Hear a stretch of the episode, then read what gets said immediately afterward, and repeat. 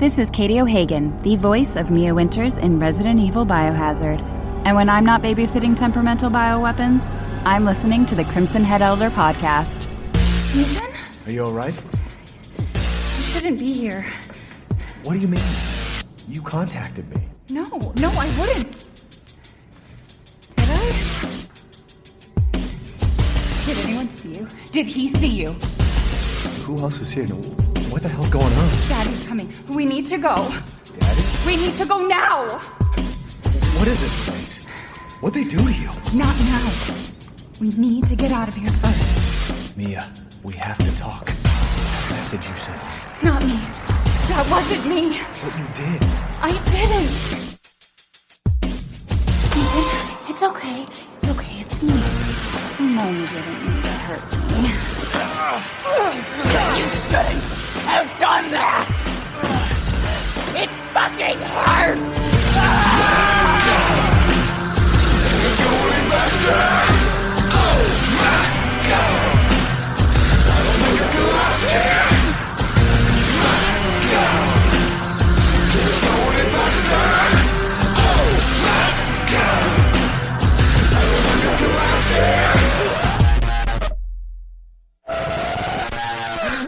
Welcome to the Crimson Head Elder podcast, your favourite podcast about your favourite video game. We're the top rated survival horror podcast on iTunes, and here's why. We exclusively interview the developers, composers, and actors of Resident Evil, always before anyone else, and like no other.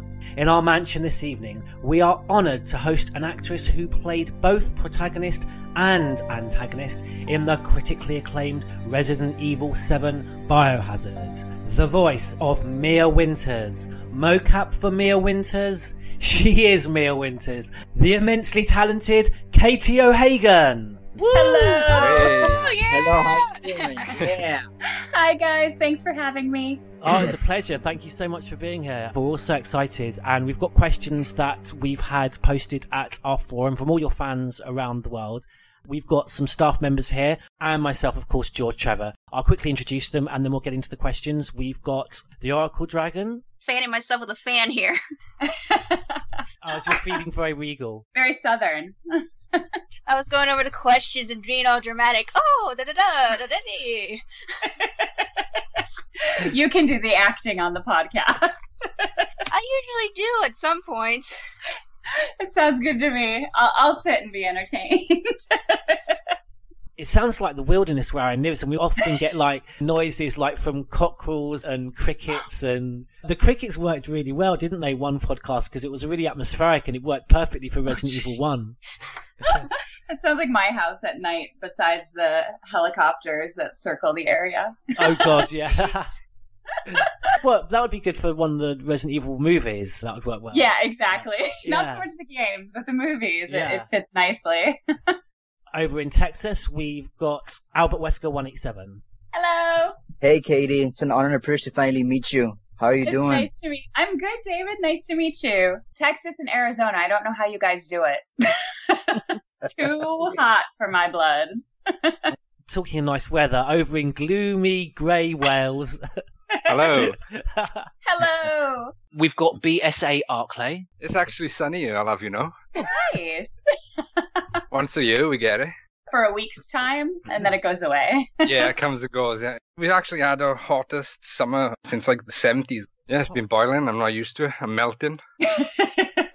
I don't know if you guys have ever done any of those zombie survival like questionnaires to see how long you would survive in a zombie apocalypse. Yes, Uh, I I've done a few yeah. of those. Yeah. yeah, me too. Every time I do one of those, I think I'll survive. I end up dying because they say I'm too willing to just kill everybody off.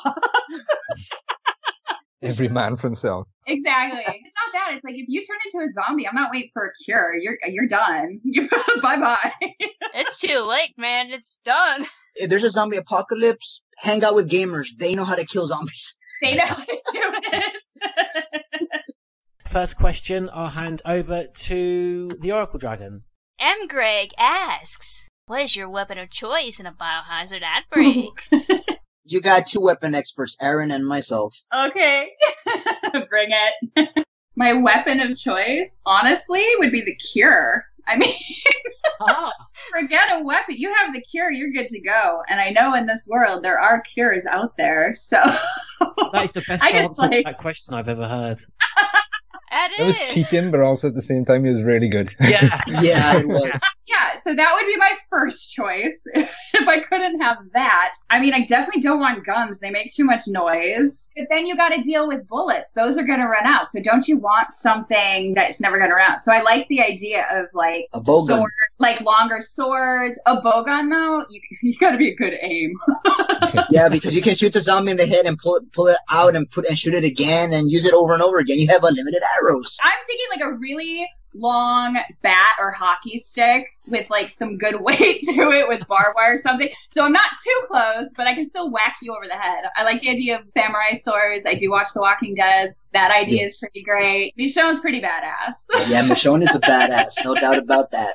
I do like Yeah. the amount of thought that you clearly have already put into this already. You, you, ha- you have to. You know it's coming. One of these days. Are you a America. prepper? Have you got like a basement with like uh I'm not a doomsday prepper. I definitely grew up like camping and stuff. And I live in California, so I think more of when the big earthquake will come and just like split California off from the rest of the United States. So in my mind, I just need a boat. As the water starts coming in, I just sit in my boat and wait for it to come and just row to Arizona, and I'll be good to go. yeah with your Row, samurai row, sword? row your Yeah, you'll be fine. I mean, like a couple swords, a rowboat. I'm golden. I'm set. Oh. Umbrellas behind it all. We all know that. it's a secret. And now, another very special Crimson Head Elder exclusive, as Katie O'Hagan reprises her role as Mia Winters, reading in character from the Resident Evil 7 file, Mia's Letter to the Bakers.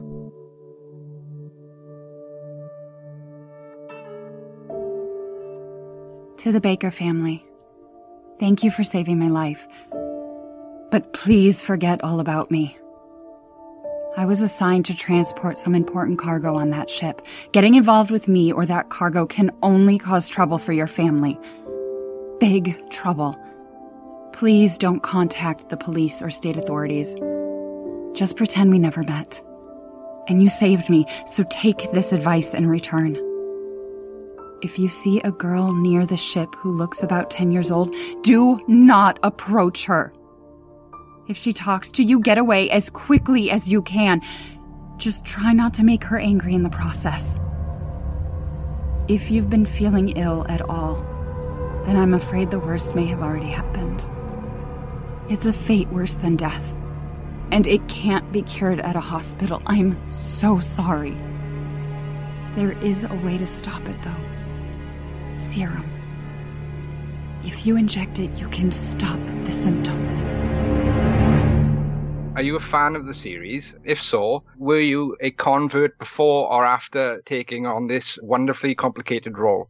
Oh my goodness. So actually, I didn't know a whole ton about the series. I played the first game many, many years ago uh, when it came out, and I was much younger. But then beyond that, I didn't really get to play much. I have too many brothers. They always played. So That's how a lot of people, I think, come to this series through older brothers and older sisters. I think so. Yeah. My brothers kind of took over. I remember playing that as a kid, not very much, very, very basic. And then it really wasn't until after I got this role that I kind of went back and watched some of the films and I started doing a little more research online as to what I got myself involved into. Can rub it, It in your brother's faces now. Brothers and ex boyfriends. It's like the best thing ever. Like, I look at what I did. Your cool status goes through the roof. Yeah. it definitely is pretty cool. I'm waiting for my like nieces and nephews to get older to become like the ultimately cool aunt. Yeah, they're never going to be able to look at you again when they when they see you know that that mere antagonist side of you. They're gonna uh, you're not going to have any trouble with them not listening to you again. No, they already get bits and pieces of that. So Yeah, oh my god, bring out the crazy Mia when they're not listening. Just a smidge. Okay, Tyke215 from New York asks Did you get to play Biohazard 7 after it was released? Yeah, it's kind of ridiculous. I have seen a ton of it. Thank you to everyone who puts their um, playthroughs online because that is how I've been able to witness the game and my actions. Is by watching YouTube videos of other people playing. So uh, I'm hoping I do have a friend who has it, and he actually has the Oculus, and I'm kind of holding out to play the game until I can play it with the VR because I feel like if I'm gonna be scared, I want to be scared properly.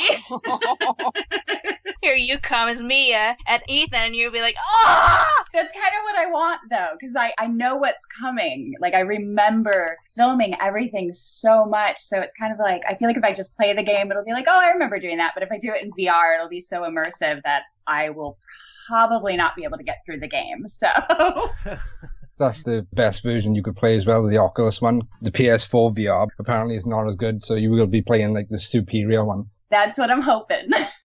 This question comes from the Oracle Dragon from Pennsylvania, and she says, This is an awesome and great delight. Your portrayal of Mia made a large impact for players. She scared so many when she grabbed the chainsaw. How did Capcom approach you to play Mia Winters? kind of a bit of my doing, a bit of their doing. So I just as an actor saw a casting call for a very demonic possessed female. And I thought, hey, this would be really, really fun. So I grew up doing crazy voices and I loved being the pretty girl that could scare the crap out of you. So nice. that that was kind of my goal in many many cases. So uh, yeah I, I submitted for the role. They called me in for an audition and i really had no idea what i was getting myself into. They called me in and they were like these guys from japan are here. A director from new york is here. We're in la we're going to do multiple auditions. So i came in and they just it was all freeform. There was no script. Did you have an idea at the very least that it was for a video game genre or survival horror, or did you not even know that? I knew it was for motion capture. So I knew it was a video game. I had no idea it was survival horror because of the feel for the character they were looking for. I assumed that it was zombie esque or, you know, definitely a Ah. scary type of video game. Again, Yeah. I am not a big gamer, so I just didn't have an idea of what is out there now and what they create now when it comes to video games. Must have been like being thrown into the deep end. It was. It was the most physically demanding audition I've ever been to. I got in there in front of everybody and they just kind of gave me um, a couple of lines. They had me running all over the place. They had me dropping the floor. It was, okay, if you were in a room and somebody else was in a room, it was pitch black. How would you scare me? So it was all about my voice. And it sounds very much like the experience of the player because that was the one thing that got me at the beginning is, is you're thrown right into the action. I mean, it, it doesn't stop. And my God, at the beginning, I've only been playing this video game for two minutes and I've already lost my arm. yeah. Uh, you know, it's true though. I mean, I went into it not knowing and I kind of told my I think they were looking for somebody who wouldn't be embarrassed by going over the top and having to go crazy because I know you can get in your own head sometimes, especially when so many people are watching you. and then you hold back as an actor, I imagine. Exactly. If you get too in your head, you definitely hold back. So when I went into this not really knowing, I was like, you know what? I don't know these people. I don't know what's going on. So I am just going to dive head first. And I mean, they had me freaking out, grabbing invisible knives and screwdrivers and killing people and sad and happy. So it was like the spectrum. Yeah. It must be demanding, especially if you're doing that all on the same day, that range within sh- short spaces of time. It was. I mean, and it was all demonic. And right before I left, they were like, they basically said they were thinking about having two actresses, one for crazy, one for regular Mia. And uh, later that night, I got a phone call if I could come back in and audition again as normal Mia. So Hey, baby! I just wanted to send a quick hello and I love you. Oh, good news! I'm gonna be coming home soon. Yay! Oh, I cannot wait to be done with this babysitting job and come home to my loving husband. I miss you. Oh, I- I gotta get back to work. I love you, Ethan. I miss you so much. I'm sending tons of kisses. Bye, baby. Resi Chick 99 in North America, she asks, what was your initial impression when you first read Mia's biography and backstory? I actually only got parts of it. So I know a lot of people talk about how secretive it is with Resident Evil games, and it, it really was like that. So I only kind of knew what was put in front of me, you know, right before we did filming. So I kind of had to go scene by scene. Like I, I knew it was a husband wife, I knew that she had been missing, but there was no idea about the Resident Evil background, about Umbrella, about that ultimate ending of the Evelyn until oh, like wow. halfway through filming. oh my god. Between working with you and then actually releasing the game, there was a big gap. So they knew that they had to keep a secret because it was going to be for a long time before it came out. I worked on it on and off for two years. It had already been started a good two years before that. I couldn't believe the process that it all goes through. It's kind of crazy. I learned a lot having to do with the video game world just from doing this one game.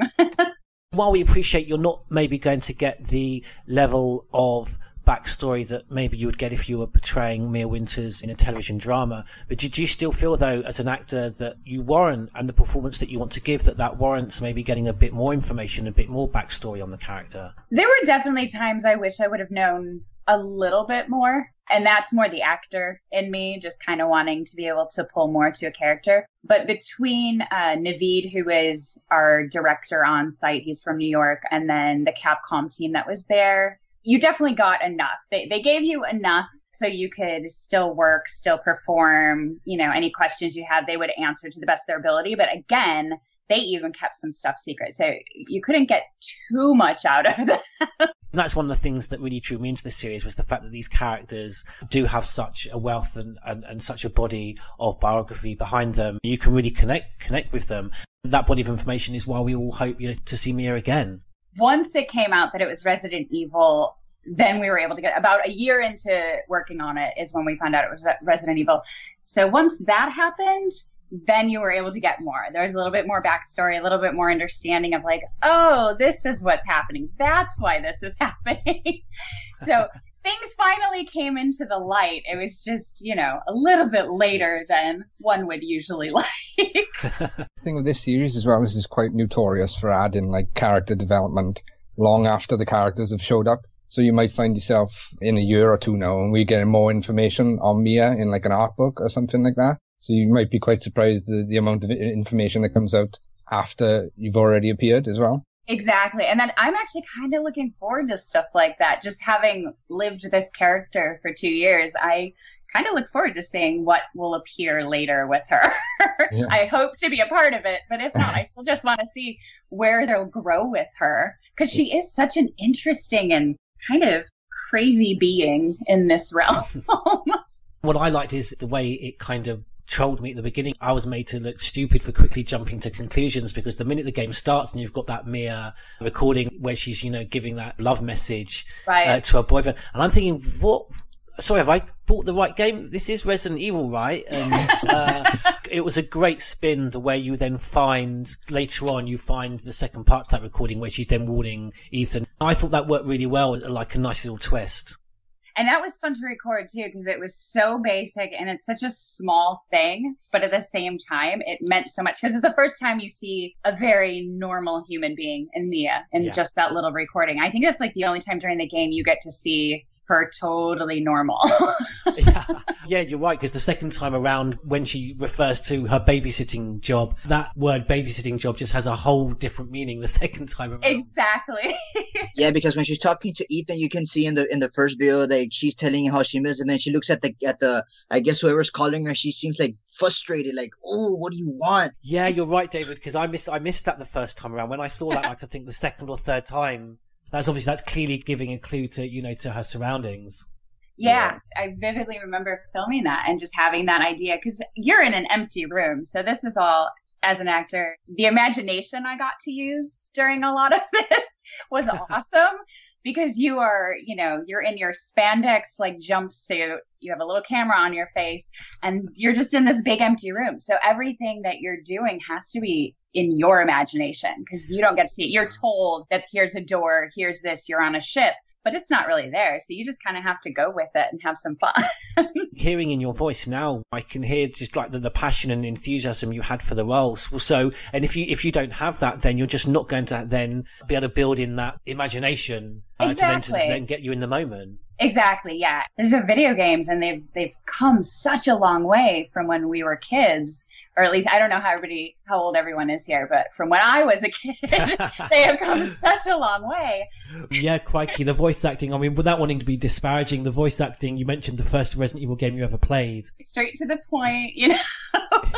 it, yeah, it is very B movie to say the Right. least. I'm so thankful that they've come such a long way. and it just immerses us so much more in the experience. And I think Resident Evil 7, which very much goes back to that survival horror style, whereas the previous mm-hmm. games to that were very much combat orientated. When we're very much relying on hiding, when we don't have a gun and all we're relying on is just hiding, all of that atmosphere and all of that gameplay just falls down if the performance isn't really believable and really frightening. Right. And that's such a testament also to the casting on this project. I mean, everyone who was there, everyone who worked, it was so much fun. Even days where, you know, I kind of sat and got to watch because I wasn't filming right away, just watching all the actors and their voices and performances were just incredible. You're sitting there and you're watching it and you're still terrified. And I, you know, you're just trying to imagine what this is going to look like when it finally comes out we had such a good time. And I mean, you can see by playing the game, not everyone really got to work together a lot. There were certain characters that definitely worked together more, so they got to film together more. But we did get bits and pieces with everyone. And it was just so you enjoyed when you found out you were shooting. You enjoyed and being like, oh, I wonder who I'm going to be shooting with this week, or who am I going to be shooting with this time? So it was always really exciting. You were never like nervous or never down. Everybody, when they yelled cut, you just go sit and goof off and talk sports or hang out. Like it was a very normal group of people, which is so appreciated when you're on a set. You just never know who you're going to work with. Ethan. You were right. I did lie to you. I shouldn't have. All I can say is that if you get this, stay away. I'd be in a booth for four hours with just hundreds of lines or words or different ways to say it so that they had such a variety that they could use once it was all put together. I think one of the best moments for you is when you're on the stairs and you throw Ethan to the door and you're crawling up the stairs. That part was just really scary. One of my favorite parts of the game was that part when you just jump out of the door and the camera pans off to see somewhere else. That was that was awesome as well. I, I love that. And I got my little cousin to play the game. She's like ten years old and she Oh no, oh, David. she, she was like 10 years old. She want, I, I didn't tell her, hey, you want to play Resident Evil 7? No, she's like, oh, I want to try out that game. I was like, you sure it's a scary game? Oh, I'm not scared. I was like, okay, fine. I'll She's leave the lights on for you. Yes. He's like, I'll leave the lights on. She's like, can I use the, can I use the headset? She's like, oh boy, you want to use the headset? Okay. So I let her use the oh. headset and she oh. saw that part and she got scared. She, she jumped out of her seat when she saw that part happening. You scarred her for the rest of her Oh life, my man. She's going to remember that when she's. she kept coming back from, I was like, I want to play that game. This is Texas. I mean, they, they bring them up hard down there. Oh my God, that poor girl. Because that scene is horrific. Because the thing I liked about that is Mia's crawling almost spider-like. That was in the mocap, yeah. And we did it a couple different ways. Just you know, me crawling around the floor certain ways. At one point, they brought in stairs, so I actually was creepily crawling up and down stairs. So many different ways. So they had all of this stuff to choose from once they were ready to put it in the game and decide, okay, what do we want this to look like? With the motion capture, it was full scripts, full scenes. So you still were doing all of the acting, all the voice acting. And then a little bit later, we'd go into the booth to touch up things, or if cameras got knocked off, or quite a few times I knocked my mics right off my head or my back from doing different motions or stunts or whatnot when I was crazy Mia. So there was always a lot of fixing when it came to my voice stuff. It looks amazing. The thing I love is the fact that w- when I saw it for the first time, I, I even didn't know whether she was going to be humanoid, all of her, because you just, she comes into screen so slowly. The way she's calling, my mind was racing. What's she going to look like? What, you know, what's coming my way? He was like, oh, and Yeah. I couldn't see anything, and all I could do was that, and I was like, okay, hang on now, stop. And I, like how, and I also like when you're fighting against her in a boss fight when you're shooting her with the gun where she cut your hand off. She's trying to hit you with the chainsaw. And you're like, you don't know what's gonna happen. You know where to go. You're running around the room like an idiot, so she won't hit you, and she still manages to hit you. After you hit her many, shoot her many times. She's like, I love you. Like what? The- she's fighting deep down inside. She's still human. She's she's trying to fight Evelyn. You know, you get that Yeah. mix. the boss fight with yourself at the beginning, that is known for being the most difficult part of the game. That is Yeah. supposed to be the most hard part of the game. I Yeah. love that. yeah, it's true. well, the funny part is, just recently, I have a cousin who forgot that I was Mia in this game, and he was all excited, and he wrote his other cousin saying, "Hey, I just finished Resident Evil Biohazard. I finally beat it." And during the credits, he saw my name and was like, "Holy crap!" So he called me to tell me about it. He's like. I totally forgot it was you and I played the whole game and I the first thing I asked him I go how many times did I kill you and he got so mad because he said it took him forever to beat Mia Yeah. which I I had no idea I thought oh it's the first one it's probably the easiest to get through No, definitely not. Definitely oh, no. not. No. I we got to keep you coming about- back the best thing about that scene for me is the fact that you're just asking yourself so many questions because you haven't got a clue what's going on. You know, suddenly your girlfriend's, you know, attacking you. You've killed her. You've lost your harmon. And I'm kind of thinking, where's the game going to go from here? And that's the thing that I love. The fact that, you know, it all ties together. The fact that at the very end, you're walking through that scene again and you get flashbacks and, Right. and it- the last moments of the game are some of the best as well because it ties all that up together in, in the last 10 minutes of the game. I just want to play the game and have somebody record me killing me Ethan, it's okay. It's okay, it's me. I know you didn't mean to hurt me. You shouldn't have done that! It fucking hurts! Ah!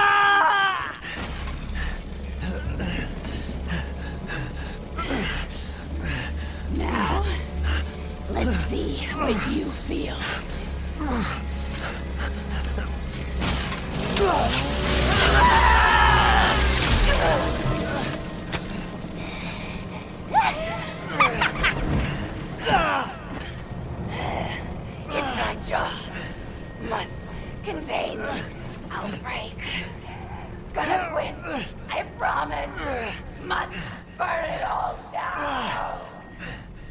this one's from Ray Redfield from Malaysia. She says, Hi, Miss Katie. Much love from Malaysia. I really love the work put into voicing Mia Winters. It was filled with so many emotions of sadness, but at the same time creeping me out so much. You managed to do it with so much energy that it became a very important aspect in Resident Evil 7. You gave us the eerie atmosphere that has been missing in recent installments. When you were cast in the role, what was the first thing that crossed your mind having to act as two conversely different personalities in the same character? I would say excitement. I was just very excited. I didn't know when I initially went out for this role, I didn't know it was going to be two roles. So I just went out for the crazy person. And then they told me there was the possibility of me also playing a regular version. I auditioned for both, got it. And when I found that out, I was just excited. And I was very anxious to find out how these two characters were going to meld together. So it wasn't until I got on set and started getting some of the scripts and some of the storyline uh, where I started understanding. Because the first thing I ever filmed was actually the kitchen demo. Did you know that that that was for the demo, or did you think that was part of the main game? When we filmed that, we just thought it was part of the game. We just thought it was part of a scary game. And so that whole day of shooting was just me doing the crazy noises and the crawling and dragging and killing. so it was all crazy. And it wasn't until a bit later where I started getting scripts in that were showing a more normal side to Mia. Yeah, it was just exciting. I, it was going to be a challenge, and that's what I was looking forward to most was the challenge of fading from one character to the other and keeping it cohesive and believable that it's still the same person. Was you aware that the kitchen demo came out a year before Resident Evil release? No one told us that it came out, but I had heard something, so I decided to like type it into the computer and see if anything popped up. And again, they were secretive, so they weren't releasing any of the footage, but they were releasing footage of people playing it. So, so I got to watch all these videos of people freaking out and ripping their headset off, and I you know, as I'm watching it and I could hear them talking, being like, who is this? You know, this person's this and a decapitated head. And I was like, oh, I re- that's me. I remember filming that. so it was.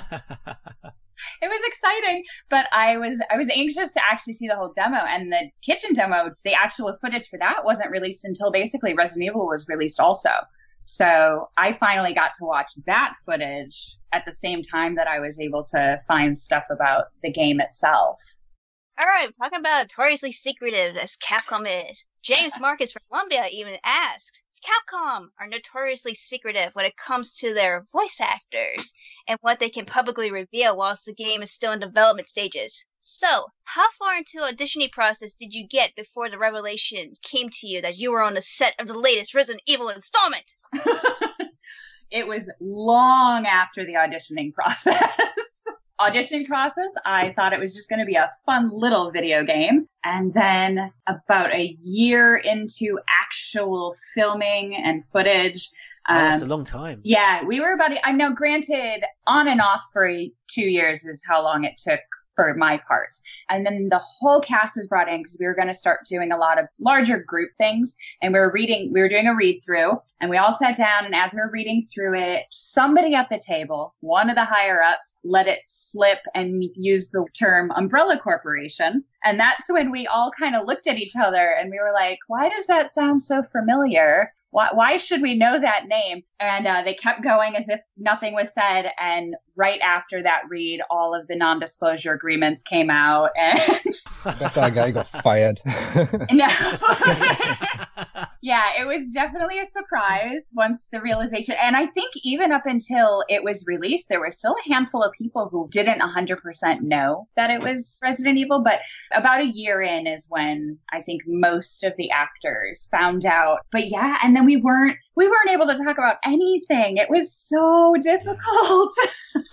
I mean, to find out you're going to be part of such a huge franchise and yeah. have to keep your mouth shut, especially if you are from my family. I'm the only actor. So they're always asking, like, so what are you doing? What are you working on? Oh, and, and you want to dying to tell them. Of yeah. course. This was like, I'm in my 30s and I want to be like, Mom, Dad, I'm a real actor. Look what I'm doing and I couldn't.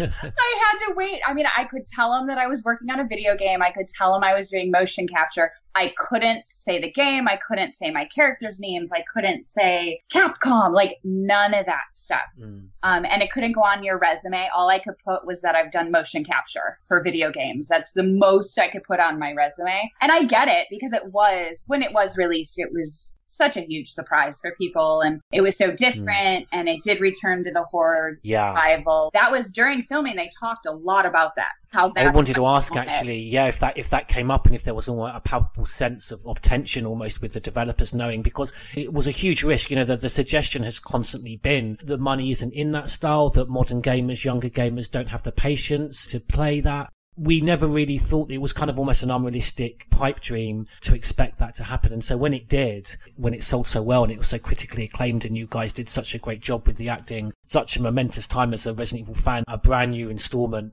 but with that true survival horror style. Right. And that was known. That was definitely known and thought about on set often. And not only that, but the fact that it was being made for VR. So there, there are two huge things oh, yeah. that the developers and the whole crew had to worry about and really keep in mind. Yeah. So it was bringing back the love of the old games with the modern technology of VR and how it's going to meld together. So I remember just we'd shoot it one way and then we'd shoot it another way. And then it was like, okay, what would work best for VR and what would work best for not VR? So there was a lot of, there was just a lot being thought about. And you can tell they care so much about, you know, the people who play this game. They, they really care about what they like, what they want, how they're going to be scared one thing in common that we do hear from the various artists that we interview is that they are rarely together and that they record separately in the booth. There's that commonality, but something that stands out with your interview that we haven't heard previously is actually that constant desire and that level of consideration that's gone into it to see which way works best. And I think it pulls because they did that, because, you know, they really cared about when the actors were together and everything. I, I think that resonates in it. Like you guys were saying, when you play the game, you are scared. You are freaking out when you think you're trying to hide. You know, all of those things were thought about so intensely during shooting. And to hear people actually say that it, it worked, like it, it did what we wanted it to do, is one of the most exciting things to hear. Oh, thank God I found you. It's me. It's Ethan. Ethan? Ethan? Are you alright? You shouldn't be here. What do you mean? You contacted me. No, no, I wouldn't. Did I? Did anyone see you? Did he see you? Hey, who else is here? What the hell's going on? Daddy's coming. We need to go. Daddy? We need to go now! Where are you taking me? Someplace safe. Are you gonna tell me what's going on? Baby, you've been gone three years. Three years? Has it really been three years? What? What is this place? What'd they do to you? Not now. We need to get out of here first. I think it's this way. Mia, we have to talk. That message you sent me. Not me. That wasn't me. But you did. I didn't. I'm telling you everything that I know. We have to go this way. The family used to bring me food through here. I remember. There. It's there. I remember this room. There's another door here. I'm sure of it. It's not here. It's gone. It's gone. We're gonna be a family now that you're here. Tyke215, he asks, the way you portrayed Mia when she was under control of Evelyn was no doubt the most frightening and terrifying part of the game for me. Where and how did you get your influence for portraying Mia in that state? Oh, that's a fun one honestly a lot of theater. My theater background i think helped me most because when it comes to motion capture it's surprising how much theater is involved because it's in the moment you're in the stage you're having to create in your mind what your atmosphere is and you have to be conscious of you know where the cameras are and the sensors are and all these things. So having done a lot of theater i think really really helped me but also within theater, I was always the first kid to not want to play the typical roles. You know, if there was something coming up and there was the pretty princess or the evil troll, I would fight to be able to audition for the evil troll. Like I didn't want to be the pretty princess. I really wanted to push myself. And in college, I did that. You know, I, I was always the first one to try to do the goofy stuff, try to do the things where I was hunched over or crazy and got to do the makeup and the, the voice. Anything that I could make my voice crazy for, I jumped at. So I think a lot of those things are what made me so comfortable when Mia came up, like when the audition happened, when they basically asked me, okay, if it's pitch black, how would you scare me? Like that was one of the things in my audition. The director sat in a corner, I was in another corner, and he said, if it was pitch black right now, how would you scare me? And I just had to vocally do stuff. I'd really freeze in that situation. wow it was exciting because I do, I do the zombie noises, I do the creepy breathing we were talking about earlier, and I oh, love yeah. that stuff. It is so much fun. There's this voice actor, he's very well known. His, his, name is Liam O'Brien, and he's known for doing psychopathic roles. He plays Gaara and a bunch of other characters that are sociopath, the voice of Itachi and, and Hellsing. So he's one of my favorite voice actors because of how he portrays that psychopath in his voice. It's so much fun to be able to do something like that. And the best is when people meet you in real life and they're like, wait, you're the one doing that? Like that's a great that's a great reaction when somebody kind of looks at you like, wait, no, that that can't be. You. Yeah. Pretty insulting if they're not surprised at all. Exactly. Like, oh yeah, yeah, well, yeah, we can see how you're all that crazy, Mia. Yeah. USS Command on the staff team at Crimson Head. He's over in Kentucky and he wants to know how fun was it to go from nice and caring to full on psycho and back again in mere moments? By far my most favorite thing I did in the game, going back and forth. Yeah. yeah. Anybody who's told that they're allowed to be sweet and psycho all at the same time, I, I don't think they're going to have a problem with that. So that was definitely my favorite favorite thing to do this voice from hell just comes out when you're playing evil Mia. Yeah, I think before this game, my husband was the only one who ever got to hear that voice, and it was never a good thing. So, yeah. And the same goes for Sarah. I mean, you've seen pictures of her. She's beautiful, and she's such a goof. And then you see this terrifying woman on the screen, and you see, hear this voice. When she, when I first met her, and I heard the voice she did, I was like, "What is happening right now?" That's what works so well for the both of you that you both happen to have been in the into the horror genre in various ways.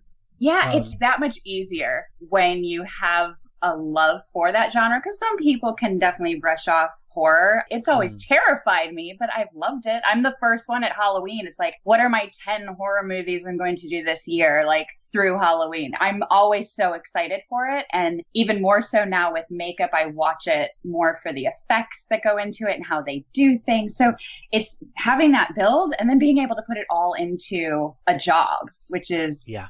just beyond fun. you're thrown in at the deep end as the player as well, and you've got no idea where you are and what's happening, and also the, you know the motivations for this changing character. The state of confusion adds to the fear. Well, that's just it. I think it's it's the surprise. You you know you think you're going in to save your sweet missing wife, and then she turns on you, and then she's back, and then she turns on you. So I, I like that surprise aspect. Although I was I was worried while shooting most of this because in my head I'm thinking no one is gonna want to save Mia. No one's gonna like her. She's horrible. like all. Oh yeah, that's interesting. Yeah. The entire yeah. time I was shooting it, every time we did scenes where I'm chopping off his hand and then he's saving me, and then he's supposed to choose. All I kept thinking, and I I kept looking at everyone, going, no one in the right mind is going to save Mia. She's a horrible, horrible human being. I'm not gonna. Yeah, I'm sure I remember someone on this podcast now saying that they chose Zoe. Zoe. And, and, and, that was yeah, USS yeah, Command. Yeah, I'm not surprised. I would have chosen Zoe too. uh, there we go. You're forgiven, USS Command. I think that's the reason why we kept him off the podcast. I totally get it. Although, you know, you don't get a happy ending, but. Oh. Well, it's not too late. We'll see if he's online and we can quickly call him up and we can apologise for keeping him off. Yeah, I imagine you must be worrying whether she's going to come across as a likable character. I was very, very worried about that it was out of my hands, but I was definitely worried because I was just thinking, what about her is making her likable? Like, why would you want to save her? And I was trying to give things to the performance. So you still saw that there was human in there, but it's tough. It's tough after you're chopping supposedly your loved one's body parts off. Ethan, had, Ethan had unconditional love for you, so of course he was going to try and save you. Ethan, good on you, man. See, I've said this before, David. You're a romantic, and that's the romantic. I'm telling you, like I, I showed my husband this game just so I can be like, so you did this, right? You you'd come find me, right? if you do choose Zoe, it all goes bad very, very quickly. Very, see, you learn your lesson. I didn't really see a choice. It was like, well, I'm going to save my wife who I've been married to for years, or this girl I've known 24 hours. I mean, come on. Oh, that's sweet of you. I did kind of feel bad for Zoe, though she got the shaft, definitely. yeah, she did. Yeah, I honestly yeah. thought there would be a whole part of the story for her when you picked her. I'm like, oh, I'm going to continue the story. Let's see what happens. Oh, there's so much more involved to it than just the game now. And there's another further DLC coming at the end of the year, so there's still two yes. two two more DLCs for this game to come out yet. Maybe there's something you're not that. telling us. So, my lips are sealed. yeah. This is from Nemesis, all the way over in Brazil. Awesome guest. Can't wait to hear all that Katie O'Hagan has to say. Could Katie please explain what was the most challenging part of the character, and given the chance, would she change anything about her delivery? Oh my goodness. The most challenging part. I actually, I, the character itself, I don't think I found as to be overtly challenging because I really felt like I was a part of her. I think the more challenging stuff was more on the technical side, dealing with so many different people and their visions and views for what they wanted and trying to marry everything together to make it ideal for the character and ideal for the game. So I think, you know, having a group from Japan, having a group from New York, LA, all these different people with all their different views, and all of us having to come up and create that perfect image or perfect being for this role was probably the most challenging part. In mocap, I noticed that every time they finish a scene, they've got to end with a T pose. That must get annoying. that you got used to. I think it was more before that when we'd be shooting a scene and you had to create a loop.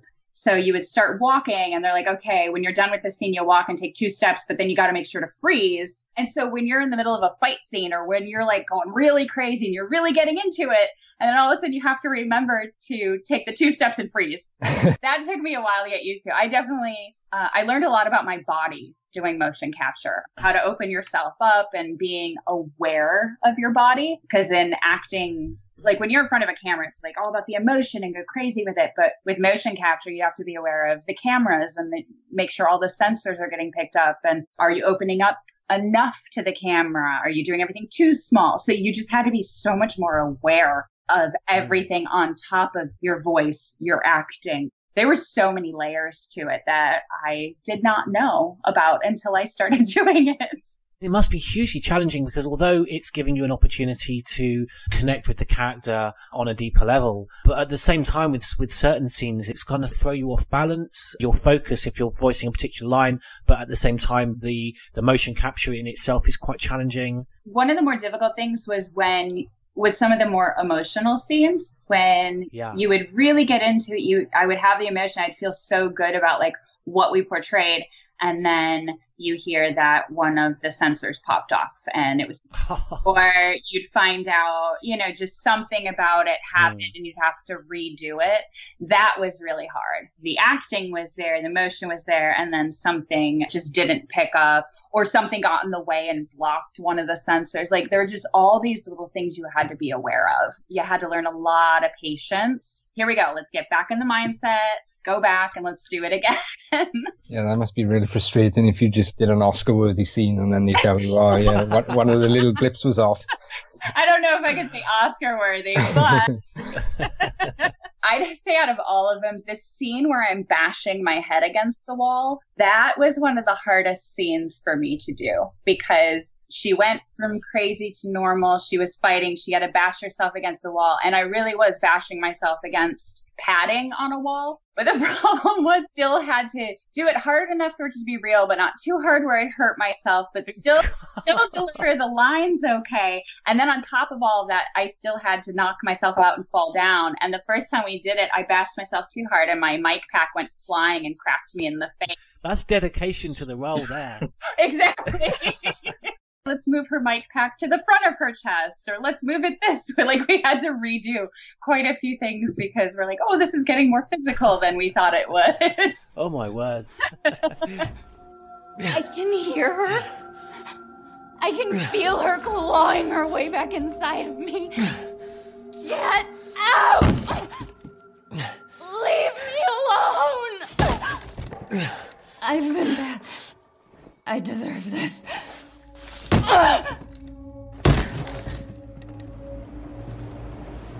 the fuck are you, Mia? That's what brought the characters to life. I think if it was just voice acting, I don't think you would have gotten as much. But because there was the motion capture, because I was physically doing these things and linking the voice up with it, I think that's why everything became so believable because I really did yeah. go through it. I really was throwing people yeah. around and grabbing chainsaws. you really were smashing your head against the wall. Yeah theater. Theater helps helps me with all of that. I think if i didn't have that theater background it would have been much more difficult to know my space because you had such a large space to work in and you were definitely told okay this is a wall so you can't pass here. There's going to be a table here. So you knew certain things but still there was a lot of room to work with. Hmm. You got to have fun you know? You, you knew your goal but then you got to kind of go crazy with it so I think the mocap aspect is given the, the voice acting a lot more serious. The likes of, you got Kevin Spacey in the Call of Duty games. It's becoming like a really being taken a lot more seriously than they used to, which is Well, nice. a serious, yeah, serious profession now. Yeah. Yeah. which Which which. I think is fantastic because it is so challenging. And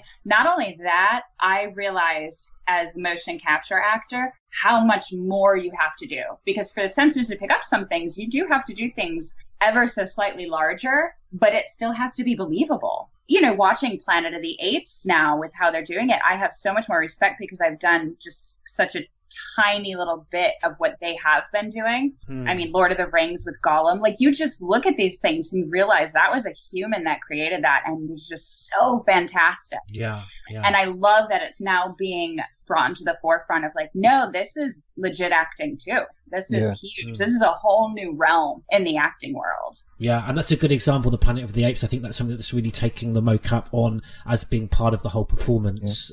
All right, M. Greg, and he says, "What was your favorite scene or dialogue to record, both as Mia while she was sane and infected?" Ooh, I love this question. Yay!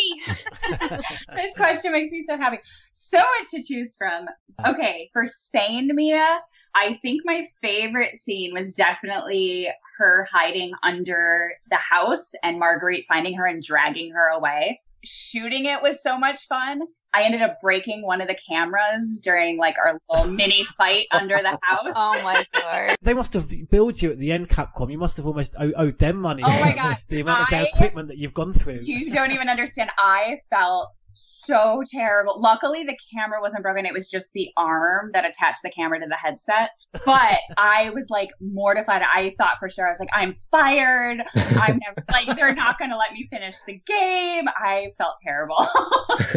but yeah, right when like she catches me and I flip around and go to kick her, that's when my knee came back and one of the little sensors caught the thing. So when I kicked forward, it just yanked the whole thing off. oh my god. so that was terrifying. But that one was definitely fun. Uh, That's a great scene. that was cool because they actually, you know, trying to figure out how to have Marguerite drag me and coming up with all these fun little se- the secrets of mocap, what you can't see, what's not attached to a sensor. So that one was really really fun. And Sarah is a blast to work with. We just Yeah. we had so much fun together.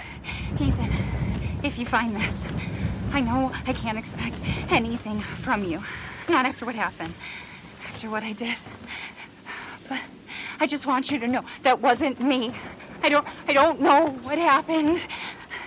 There's so much that you need to know. There you are! You gave us quite a scare, young lady.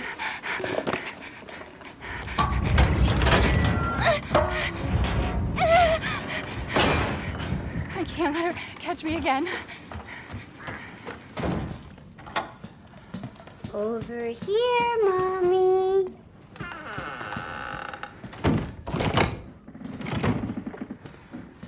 I am sick and tired of being sick and tired of your bullshit. I need to hide. I need to hide. Why are you putting me through this? What have I done to deserve this except open my home and feed you? This house has seen more than you can imagine. And it knows.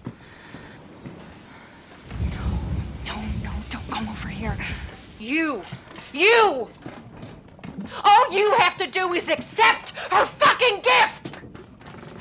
No, no, no, no, no! You don't fucking try to take your share of the blame! There's no way out of there, Missy!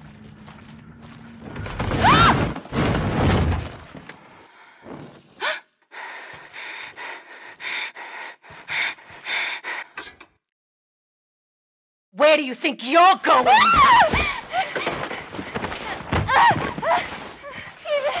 Ethan, please help me. Ethan, help me.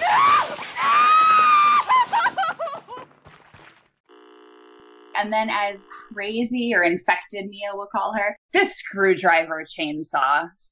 by far, Obviously. by far my favorite scene. Um, Todd, who plays Ethan, uh, again, phenomenal guy, uh, great actor, so sweet, really down to earth guy. And so, like, when we got to shoot these things, he's much taller than me. And just basically like this poor guy is just being attacked by this little girl. They like me just running at him, and it's like, okay, chainsaw time, screwdriver time. I'm going to chop you to bits.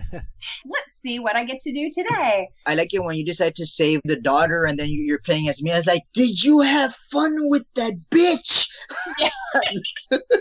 the lines were definitely fun, and that's when I realized video games have changed so much. When I saw the script and the, the, the swearing and things, I was like, oh, "This is video games now! Oh my goodness!" oh, Marguerite is the one that has the has Yeah. the worst mouth in all of Resident Evil history. Marguerite is the one. Uh, yeah. A long way from Disney. What's so great is the screwdriver, it was just like something little I used, but the chainsaw, they actually had a chainsaw with the sensors on it. So I actually was like Ah. dragging a chainsaw and I actually got to play with the chainsaw. Oh wow. So that was really fun. I definitely took pictures of that. Came home with me. This question is from Vito from Mexico, and he asked, "What did you love, but also what did you hate about voicing Mia Winters?" I think what I loved was the switching, the the going from sweet to crazy. I I loved the scenes where I literally got to start off normal and then go psycho were so much fun. And i think part of that's because i got to see the crew's reaction while i was doing that. So i would do these things and all of a sudden that crazy demonic voice would come out and you could see some of the camera guys like their mouths just kind of drop like where did that just come from getting that reaction was definitely fun. But at the same time, what I hated probably was the toll that it took on my voice. Four hour recording sessions of all possessed Mia definitely lost my voice after a few of those.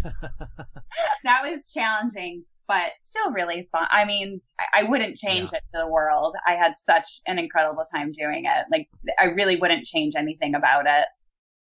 Okay, this is from me, BSA Arkley from Wales. I was impressed with this question because it shows you've done your research. Yeah, absolutely. First of all, I can't help but notice that your IMDb states that you grew up in Crystal Lake, which is the location for the Friday the 13th movies. I was just wondering. Oh, sorry. Uh, yeah, that was. uh Oh, that's my fault. Yeah. I've, yeah, I've got sorry, like a Andrew. Why have two-parter, I just think. said- That second part makes no s- connection. Just said in it says, Yeah, you've just you melded my questions into one. Where's the rest of my question? So I think isn't your question just how cool is that?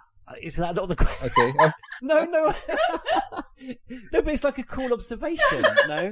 I thought it was more to that. What else did you ask? So you're from Crystal Lake. How cool is that? No, no, no. Like, how cool is the fact that you're from you're from a place that? How cool is It's that? like your oh. question. I thought that was your. I love this. oh my goodness. Yeah, blue, blue. It is very cool. it's always always a conversation starter. I've seen Friday the Thirteenth, but I'm not a big fan. But I, I mean, is that quite commonly known? Most people, every once in a while, somebody won't think anything of it. But for the most part, as soon as I say Crystal Lake, they kind of look at me and they're like, Jason Voorhees? I was like, yep. I went to Camp Crystal Lake. I swam in Crystal Lake. I did all of it and I survived. So Did Jason see you? Did he ask you on a date? Not yet. Still waiting. There are quite a few Crystal Lakes around the states, and I, I believe the one in the movies is on the East Coast, technically. But my Midwest one, I'm still proud of. So Yeah, it's uh, New Jersey, but it's called Camp No-Be-Bo-Sco. So, do you recall any dialogue recorded that did not make the final cut? not so much that didn't. I think more kind of the opposite. I think I did a lot of extra dialogue, especially in the booth, that ended up I saw like in some of the DLCs that came out, or, or just little bits that came out later that I wasn't 100% aware of. And all of a sudden I'm hearing my voice and I was like, oh, that's why we recorded those lines. so there were definitely those Yeah. those extra lines during ADR sessions that we would do that didn't fit what we had already recorded. So I was kind of intrigued to know, okay, I wonder where these are going to go. And then once DLC came out, where, you know, I think there's one where you actually play as Mia. And I saw that and I was like, oh, there, that makes sense now. How did you get here? Where's Evie? She's out of control. Without the treatments, she's deteriorating. Well, it's a good thing I'm already dying. Don't say that. She trusts you. That little bitch, she never trusted. Okay, wait. Evie, no, Evie, Evie. Alan, I didn't mean to call you that. She's Evie, trying to mean- take mean- control. You have to fight her.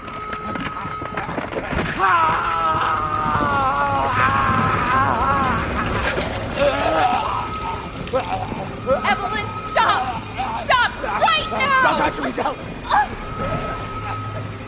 Yeah, your, your first step is getting in the door. Once you get that foot in the door, it is it's owning the role. It's throwing yourself into the role. It's it's making sure you've done your homework, everything's ready to go. For me, when I when I get a role that I really feel passionate about or I really love, I do all of those little things and I get in that door and I just say, I don't care how I look, I don't care what's gonna happen. I'm just gonna do this. I'm gonna mm-hmm. be.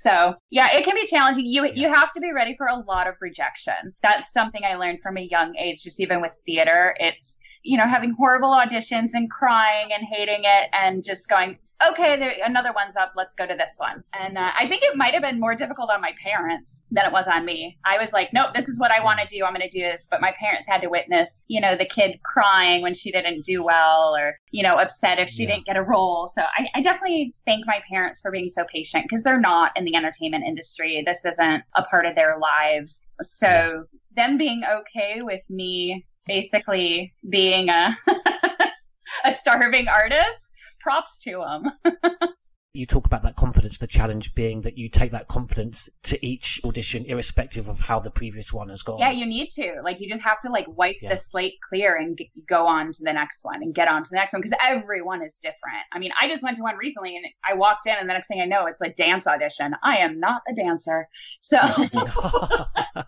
i definitely no, you, you do crawling up the steps with this insidious breathing, but you you don't do sweet dancing. Yeah, I was like, you want me to do a back bend and crawl around and scare people? Sure, let's do it. But not so much doing a Charleston. So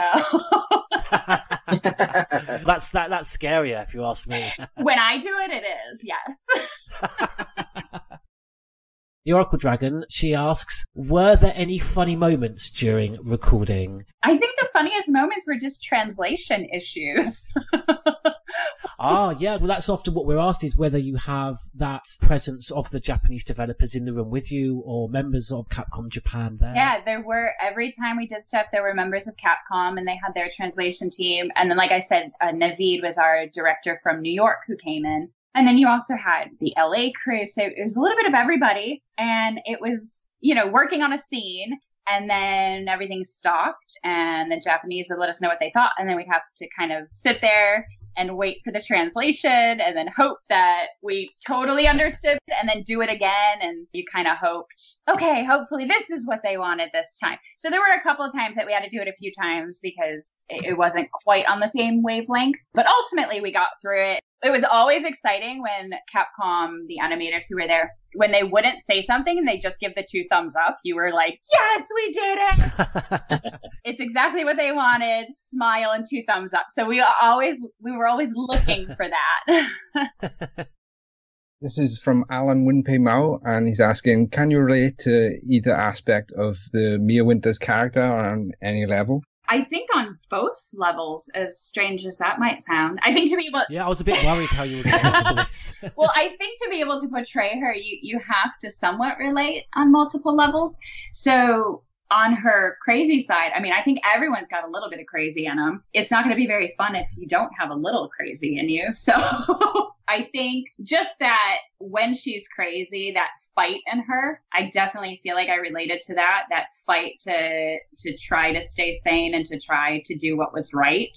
I I think that was something huge that I loved about her. As much as she loved Ethan, she she just kept trying to fight to be able to protect him, no matter what. So having that, and I am married. I, I actually have my 10 year wedding anniversary coming up.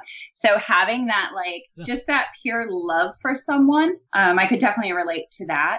Uh, and then I think on on a sillier note, I love power tools. So 10 year anniversary to Power Tools. Yeah, that was a shit. yeah, I mean, the the sweetness of her. Yeah, more on the silly side. I I am the first one who loves to do like stuff around the house. I I am always the first one to be like, all right, grab me the screwdriver, grab me the power drill. Like I got to get a saw. I for whatever reason, I've always loved it. So Well, I reckon that might be your Irish heritage because whenever there's a problem in our household, my son, who on his mother's side is Irish, it's him that has to get out the screwdriver. And um, the other day, a neighbour of mine just said to me, "Oh, can you just thank Jacob for sorting out my drainage pipe?"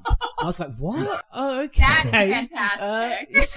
I 100% grew up in a household where if you didn't have to call in Yeah. somebody to fix it, you didn't. My dad was always attempting to do it on his own, and my brothers all got that from him. And I didn't get as much. Like, I'm impressed with what they can do. I can do basic stuff. I would love to be able to do more, but I'm very happy with, I know how to use a level. I can use power tools. Like, I think that's like the masculine way, though. The, the men try to fix it until they just screw it up too bad, and then we'll phone someone.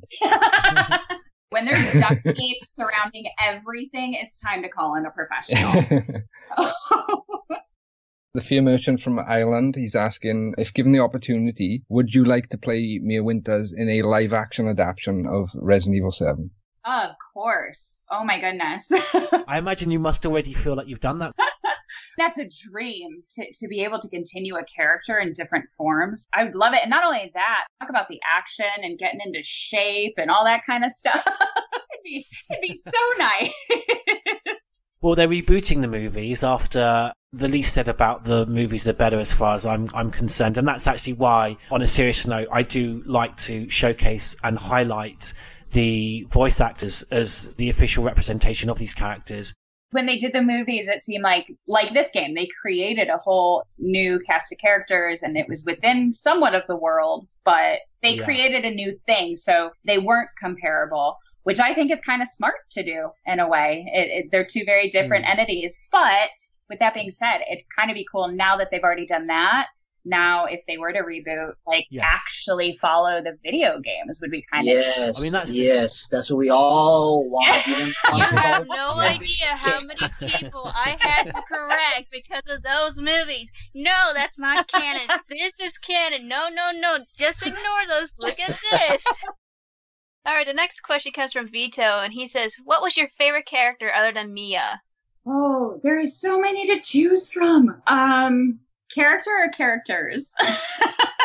Character, or characters. I know. I love the Baker family. Like ah. Marguerite was so much fun because I just loved Sarah's voice. It was so Yeah. creepy. It was so fantastic. to listen to. So I I loved working with her. But at the same time, Paula, who plays Evelyn, she is just this like amazing woman who does a ton of voiceover stuff. She is she's like she is the cutest, like smallest thing. And then that creepy kid voice comes out of her and it's Yeah. just terrifying. Lisa Jai was a child actress to play Sherry in Resident Evil 2. She was very young, so I was surprised when I saw the age of the actress that portrayed Evelyn. But I think the reason it works so well is play the game. You see that Evelyn is she's not just a child. So I think if you only had a child doing that role, you might have missed out on what Paula was able to hmm. bring to it. Being a grown woman and being able to give that creepiness. She just was so phenomenal and her creepy little laugh. I mean, I'm standing in front of her during stuff and she's giving me that creepy little kid laugh. Oh, it was so terrifying. yeah, it must make your skin crawl. Yeah, especially when she's talking about like she wants you to be her mommy, and it's like, ah! Can we be a family again? We were Oh. never a family. a hundred percent. You can hear the anger in, in your voice when you say that to her. And I remember playing the game and actually starting to worry for Mia, uh, thinking, yeah, you want to just be a little bit careful. You Yeah, don't you really should be nice to this girl. her. Yeah, Right. yeah, I thought, they were going to kill me off right then and there, yeah. Hell hath no fury like a woman scorned. like a child scorned. Now do you remember? Yes, Evelyn. I remember. Can we be a family like before? No, Evie. We can't be a family. We were never a family. We will never be a family. Then I don't need you anymore. All right, this question comes from Ray Redfield. Ray Redfield asks, "Will you be acting again for Resident Evil series? Because I seriously was enticed by your brilliant performance in this role." Well, thank you. On my end, all I can do is hope that they would want me back. I, of course, would love to continue to be a part of it. I, I beyond loved this character and the depth she went into, and I, I could only hope she does more and they do more with her. So yeah, if if they ever came to me and said we're bringing her back or we're doing something else, of course I would I would jump at the opportunity, hundred percent. if they were going to go back to the survival horror, it was almost as if this would now be another trilogy of games. So whereas in the past you had Resident Evil 1, 2 and 3, right. all of a similar style, all with recurring characters, the presumption was with the change of style for Resident Evil 7 back again to survival horror, there might be another trilogy of Resident Evil 7, 8 and 9 in that similar style. And again, having recurring characters. I would definitely love it, but at the same time, all you can do is kind of sit and wait for them. Rebooting the story a little bit, but it's still in the same universe. So hopefully they're going to move forward now with this new cast of characters. There's a good chance that we will see Mia and Ethan again. Once the game came out, I was just happy I wasn't killed off. So I was like, oh, there's always a chance. yeah, if you're killed off, you're kind of like, all right, there goes that. Still alive, so there's always a chance. We've had a guy in this series be impaled by a giant claw and he's came back, so. Hopefully. Mia. Mia, how? There's no time. You have to get out of here and find her. Here, take this. What? Wait, wait, what are you doing? What are you doing? Saving your life. You need to go. I won't be able to resist for much longer. No, Now go kill that little bitch. no, no. Mia! No! And what's quite funny about the next question coming up is that when it came in, I remember thinking that it just was completely out the blue and left field. But you've kind of already you've already answered it in your, in your own private life. Are you good at using power tools in real life, like say, for example, a chainsaw? so I'm pretty good with power tools, usually smaller ones. I stay away from chainsaws, but axes, hatchets, those I'll use. I'll do smaller hand saws. Years ago, I did Habitat for Humanity where we went and helped like rebuild houses. And I think that's a big part of where some of my love, like drywalling and roofing and siding. And I was like, oh, this is so cool. I can do this stuff. Wow, so you must have been really impressed and sort of excited when you saw that they really played a prominent part in Mia's world. The, I thought it was- the screwdrivers and I don't quite use them the way Mia did. I hope not. it was definitely fun because it's also the idea of like what weapons are they going to come up with you know it's not just guns and knives and things anymore now it's like no it's a screwdriver we can make a screwdriver a weapon so I love that question from York. The first time I read it, I was hoping to God that the next question would be, Are you any good with power tools? If so, can you come around and fix my floor? From York again, if you were put in Ethan's position, would you try to save your significant other or cut your losses and go back home? oh this this one makes me feel like a horrible human being though I feel like I would, like Ethan did, he'd get the call, he'd go to where it came from. Like, I feel like I would still do all of that. But I have a sneaking suspicion that once things started getting a little crazy, I'd be like, all right, I'm out. This, no, no, this is not okay. Not only that, but the wife in me would be really mad, like, at my husband. How did you get yourself into this? Really, you screwed up again? Come on. Enough's enough. We're still in the apocalyptic world. Over to you, David. Yeah, the question is from Ellen Wimpemau. What is the first thing you will do in a post-apocalyptic world? I think we know what she would do in the first thing. Kill everybody. Way to end on a positive note. We're all going to die. I can't help but laugh. There's so many things. we got you all riled. It really is. My, I'm like bright red with tears running down my face, just laughing.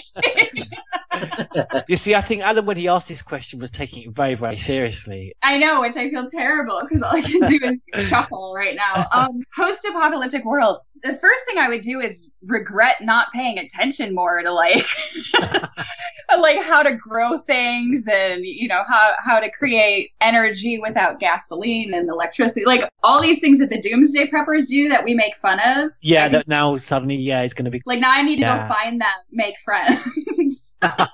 Make friends with So- nerds very quickly. Yeah, I would grab a bag, just fill it with as much stuff as possible. Screw money because you're not going to need that anymore. I'd be getting things I think people will actually want. And definitely find a weapon of choice. There we go. That's when the weapon of choice comes in. Yes. Look for gamers that know about zombies. They'll help you out in the post-apocalyptic world. Make friends with nerds very quickly. Uh, yes. It's always that worry of what kind of zombie. Because think about it. In our lifetime, there have been many different types of zombies. Crimson head zombies. You got to worry about the slow, dumb ones, or are they the crazy, fast ones? there's there's too much to think about. That was what was so tense about the gameplay in Resident Evil 7. The movement of the infected, the molded, they were quite deceptive in that they didn't look like they had particular speed, but they kind of would move towards you very, very quickly and quite randomly as well, you know, swinging with their appendages. Yeah. So big, you thought, okay, this will be easy, and then you realize, nope, here they come. Definitely, yeah. And you get a completely false sense of security. So this question comes from Alan Winpai Mao, and it asks, "What is your favorite hobby?" Hobbies, I have many, but probably my effects makeup is my greatest hobby currently. Uh, I'm trying to turn it into more of a hobby, but for me, my my acting is first and foremost, and then my effects makeup comes second. But that's kind of where I put a lot of my time and energy into for that. On that subject of the SFX makeup, Morpheus Duval, he wanted to know how you became, first of all, interested and then so adept at the SFX makeup. the interest actually grew from my family. I come from a very competitive family, and Halloween is like a huge time of year for us. So, growing up, I'm one of six kids. So, growing up, Halloween, it was Ah. always about like my parents making costumes for us. Halloween can get expensive. So, my parents were amazing at just creating costumes for us every year. So, it started there. And then once I got into theater and saw more about makeup, and then I kind of melded theater and Halloween together. And every year for Halloween, I kind of gave myself It sounds like you made it quite competitive. it, it very much so is. Every Halloween, my family sends pictures to each other because now everybody's grown up. I have nieces and nephews. So now all my siblings and my parents will send pictures to each other of like, this is what our costume is. This. Yeah. And they are. What are you got? It's, yeah. it's gotten ridiculously epic ever since little ones have come into the picture. So far, I think myself and my husband are pretty high up there, and my sister, she's pretty good too. So there's always an interest every year to see um, who can top the other person. And and my husband is such a good sport about it. I give him like a break every other year from the craziness that is my makeup. Maybe he has to be a good sport with some of the stuff that you're going to be putting on top of him. And, Oh my goodness, he's six nine. So like we did Frankenstein one year, and he was so good about like be painting his face and putting on these ridiculous jackets. I mean, the poor boy was sweating his head off. He's very good about it, and so Halloween is really what pushed me to keep doing more. So every year I push myself to do something a little bit more grand. I just want to keep learning. So it's all about learning. I have costumes planned for like 10 years down the line. A couple of years ago, I got dressed as this character from Naruto Itachi, and I did a manicure and everything, a pedicure. He has, yeah, he, got, he has his nails black. I even wore a, a wig, like his hair, and I had the eyes, co- the context that he has in his eyes and everything. So, That's a strange image, David. Trying to imagine you getting a pedicure. not just a pedicure, I also got a manicure. I made sure that my nails, since Itachi's character is nails black. Do they do pedicures in Texas? yes, yeah, they do. I just feel sorry for poor Katie's husband, who's like a canvas for all her crazy stuff. but he, but he does, and I give him a year off. We did Curious George one year, and I got to be the monkey, and so he just had to be the man in the yellow hat. Oh, like he so got yeah, he got that that year time off. oh, but then the following year you had something really serious. Of course, and this year he's already agreed to my ridiculousness, so I'm kind of excited. I'm making him a face piece prosthetic, so it should be fun. And I saw that you took that to a professional level because you're credited as special makeup effects artist and special effects makeup for the film Alone in the Dead of Night. Yeah. It was for a friend. Most of the effects makeup stuff I've done thus far has been for friends, all on a smaller level. Because I'm also an actor, I find it's very important that I don't agree to something beyond my means. So I'm very um, choosy when it comes to the effects makeup that I do and agree to. People who will ask me to do stuff, and sometimes I'll turn it down just because I'm like, I, I know there's somebody out there who could probably really bring it up to the level that they need. So I, I make sure I stay within my wheelhouse. Hmm. Katie, after spending over three hours with us, generously and candidly sharing your experience, bringing to life the extraordinary character of Mia Winters, uh, that you did with such strength and enthusiasm, it now only remains for me and the rest of the Crimson Head team to thank you so very much. I mean, the same goes on our end. It's so fantastic to meet people who enjoy the work. That's why I got into this work was to entertain, to give people a break from their lives, to have some fun. So the fact that it works makes me very happy. oh, thank you. Thank you so much. Absolutely. It was wonderful meeting you guys and thank you so much for wanting to do this. It was awesome. It was awesome for us as well. I had a great time talking with you, and um, I got a great insight into the background of the game and everything. That was amazing. Thank you so much for taking the time on your day off, and I hope you had fun talking to us. Oh, absolutely. so much fun having you, Miss O'Hagan, and I really, really enjoyed every single moment with you, and it's a blessing to have you in this podcast. Thank you guys again. Two and a half hours of editing, GT. Um, sucks to be Have- you, have man. Sucks to be you. Hopefully there wasn't too much giggling and laughing. It always helps when we've got an artist that can deal with Andrew's Welsh accent. So I think with your Irish. ah, here we go. Ah. we start with it and we end with it every time. Well, you gotta admit, there was one question you asked before and nobody could understand it. Then you had to s- repeat it I know. slowly. My accent is that type of accent that when I talk slow, it sounds even worse. So, I got family in Belfast. Your accent is nothing. We better let you go, Katie. Thank you so much. Thank you again. Have a wonderful rest of your day, guys. Oh, thank God I found you. It's me. It's Ethan. Ethan? Ethan? Today we escape. We escape.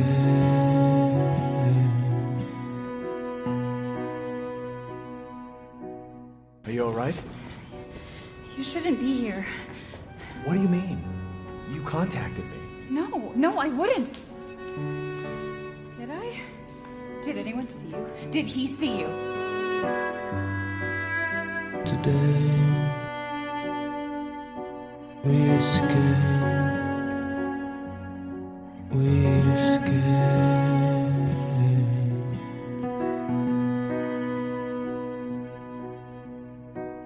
Daddy's coming. We need to go. Daddy? We need to go now! Mia, we have to talk. That message you sent me. Not me. That wasn't me. But you did. I didn't. I'm telling you everything that I know. We have to go this way.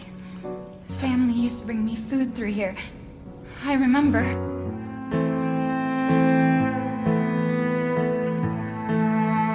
There's another door here. I'm sure of it.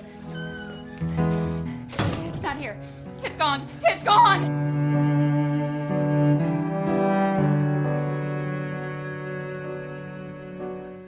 Can hear her.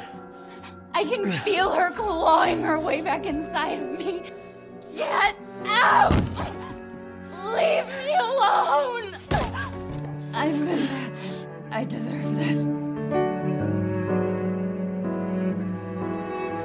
Today we escape. We escape.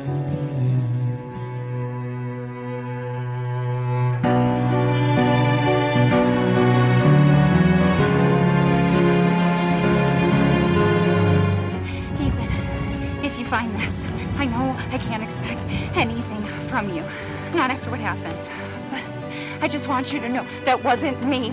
I don't I don't know what happened. There's so much that you need to know.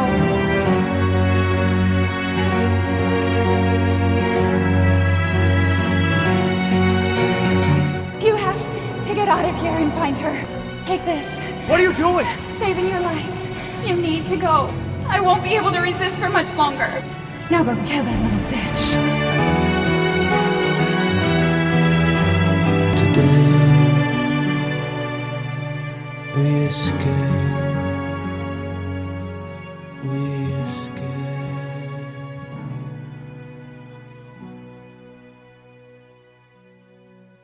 You're now with some of the Crimson Head Elder team. You can follow us on Twitter at crimson underscore head. Become a resident of the website if you love survival horror and Resident Evil at www.crimson-head, that's crimson-head.com. And of course, subscribe to us on YouTube where you have all our podcasts and our file readings where the various actors from Resident Evil reprise their roles and read some of their fantastic files from the games. You can find us on YouTube at Resident Evil Podcasts. So with us today, we've got BSA Arclay Hi, I'm just here to bash Kobayashi. and sing the praises of Resident Evil 5 as well. Yeah, of course, as always. On that subject of Resident Evil 5 and praise, uh, he's completely schooled me in the forum. So go over there if you want to see me completely annihilated. Those who do support survival horror, please back me up. But for the meantime, USS Commands. Howdy, bring it on. We're, you know, mate for the grinder. It's fantastic when we can get new members of the site joining us for the podcast. You know, it's an open invitation, debate with us, and even join us when we have some of the developers, the composers, and the actors of Resident Evil. Then, absolutely, I'm really pleased to have him here. We've got Sonny Barr. Hello, everybody. Great to be here. Thanks for welcoming me. So, Resident Evil news, and we'll start with Sites news. There really is no other place to start than with our publication of never before seen original concept art from the first Resident Evil game. Capcom scenario artists who conceived and drew for the first time the sketches and designs for Resident Evil's legendary enemies, that iconic Stars team, and of course the wonderfully memorable rooms of the Spencer Mansion. There'll be areas that fans of the game recognize immediately, and there are also areas that were cut from the final game, including some outside buildings, swamp areas, the extraordinary concept art from this genre defining game by Capcom's artists Nakayama san, Arimitsu san, Kuwahata san, and of course Isao Oishi, is on display publicly for the first time never before published in any guide or art book, but now exclusively presented at our site, Crimson Head Elder. I won't give away too many secrets. Head over to our rarities section, of course, and you'll be able to enjoy that concept art there and then give us your feedback in our community forum. That's at www.crimson-head, that's crimson-head.com. We have some updates in our translation section.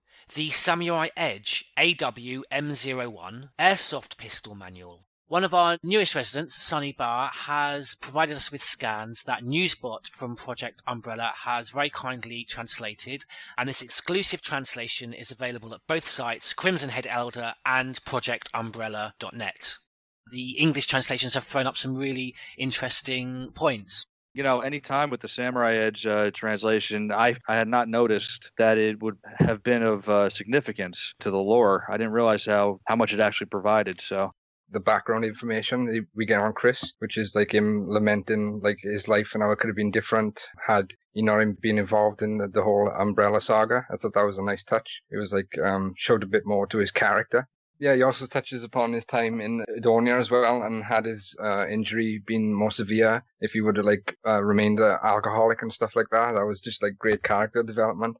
It was nice they incorporated a reason behind the Samurai Edge in that Wesker was creating anti-BOW weapons so he could remain one step ahead of his rivals.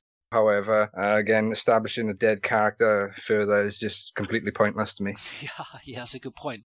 It's not the first time, though, is it, that airsoft guns have provided canon significant information? Oh yeah, there's the Umbrella Magnum. There's the uh, Sentinel Nine, I think it was called. It's in Vendetta. It's a handgun Leon uses in Vendetta. It was supposed to be in Resident Evil Six, but they cut it out. The uh, entire backstory for the Samurai Edge in general, I think, came from Barry's Samurai Edge airsoft gun. And then there's a website called Yuri Customs Airsoft Storylines for the Resident Evil guns they sell on that site.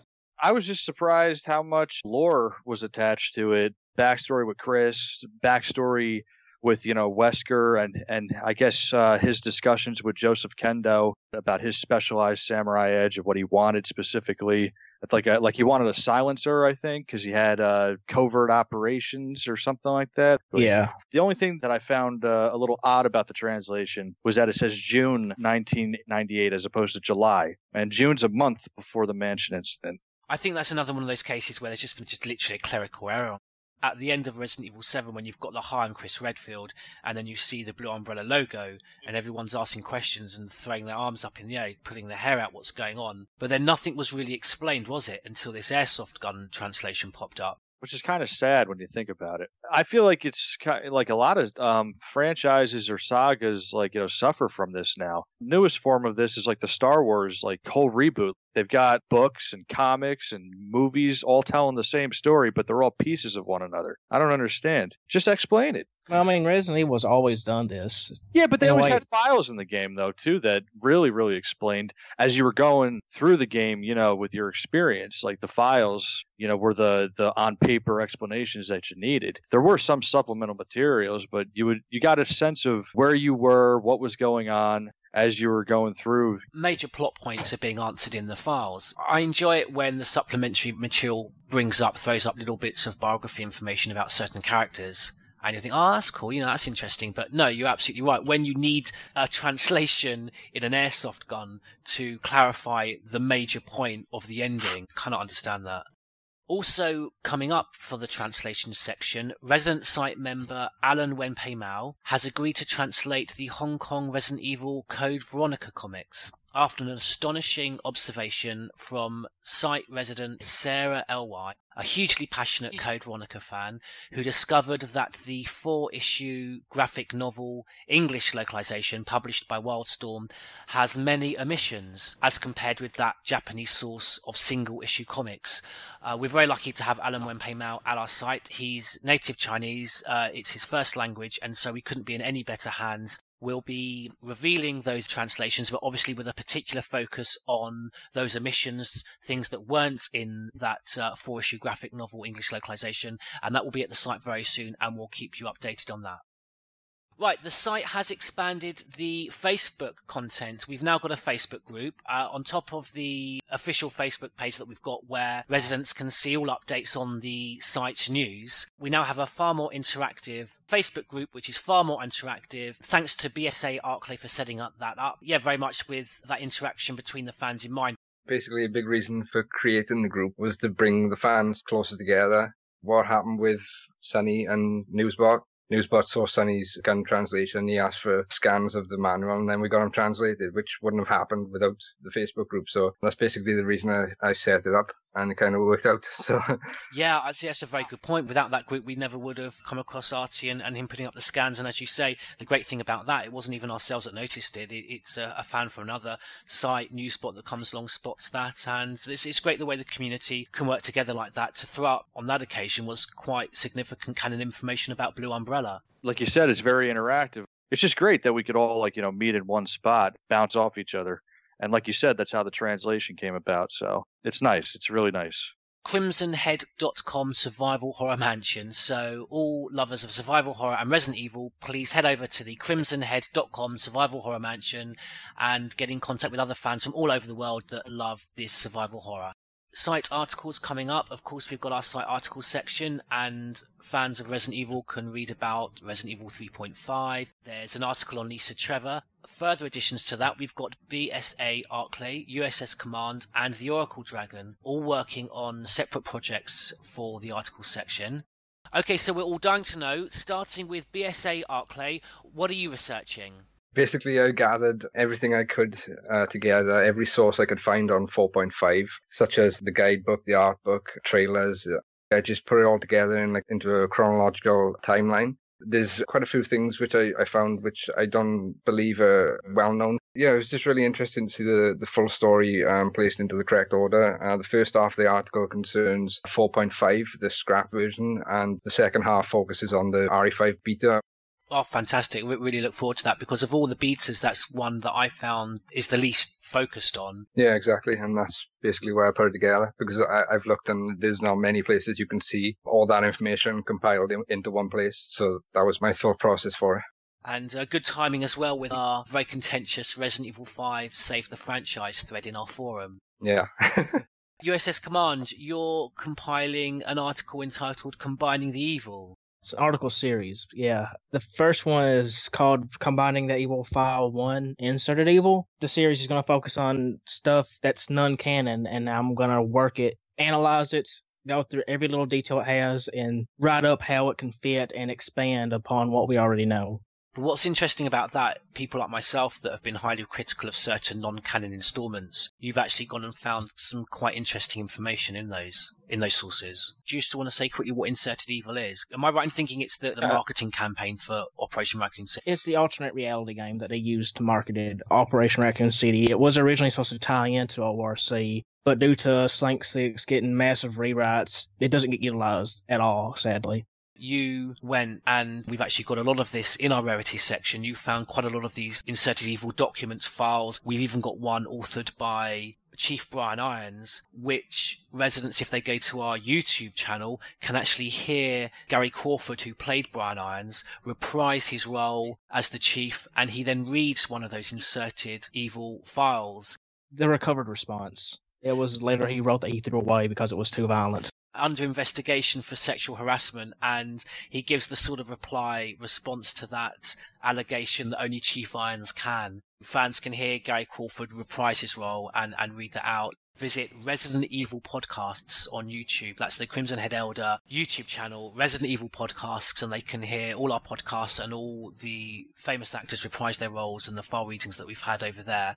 I have to mention Snaky Boy, a well-known Deviant Art member. Now, all the designs at our site that use Resident Evil fonts, particularly the Resident Evil 7 font, Resident Evil 4 font, these have all been created by Snaky Boy. You can find him at DeviantArt.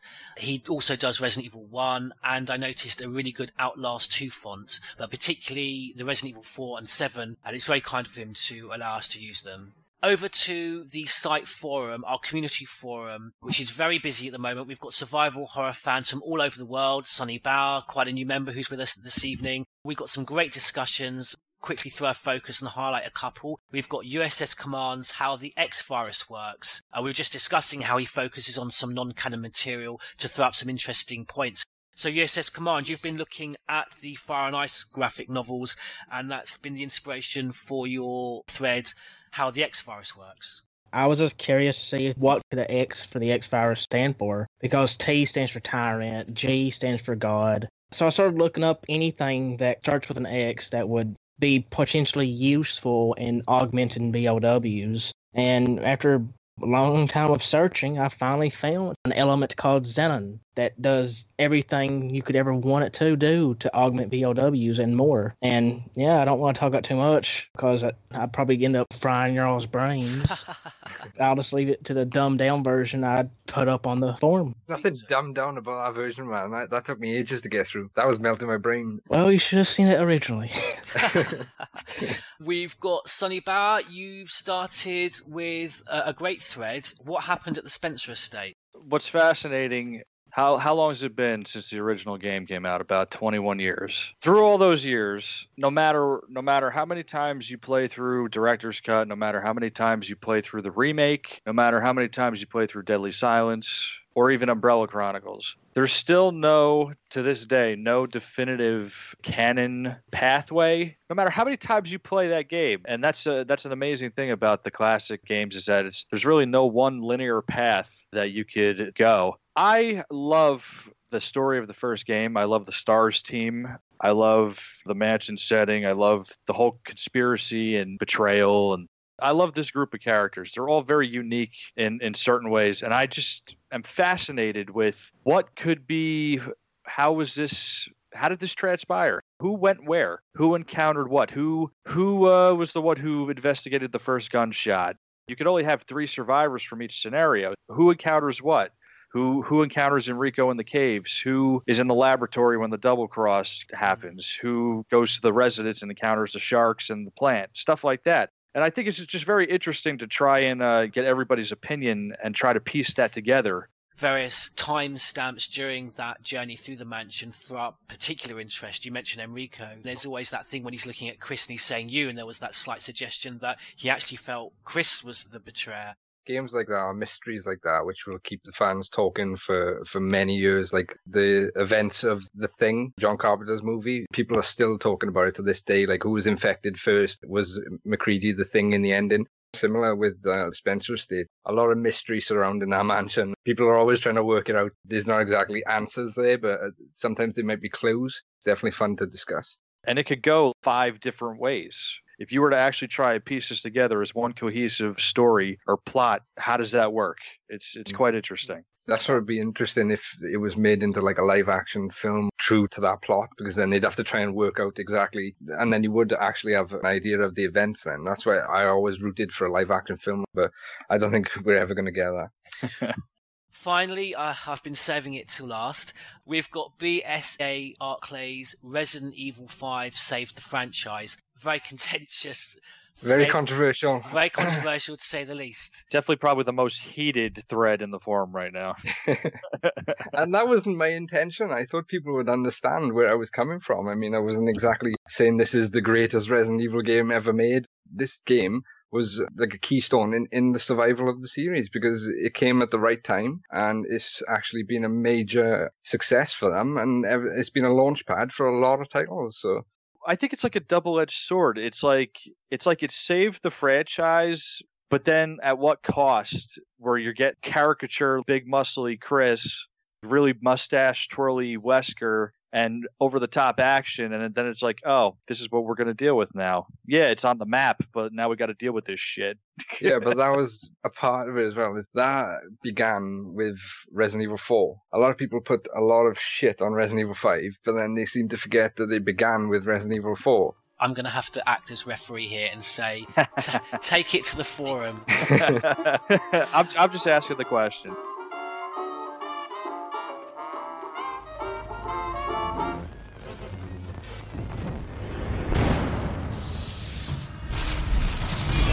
Say this place has been abandoned?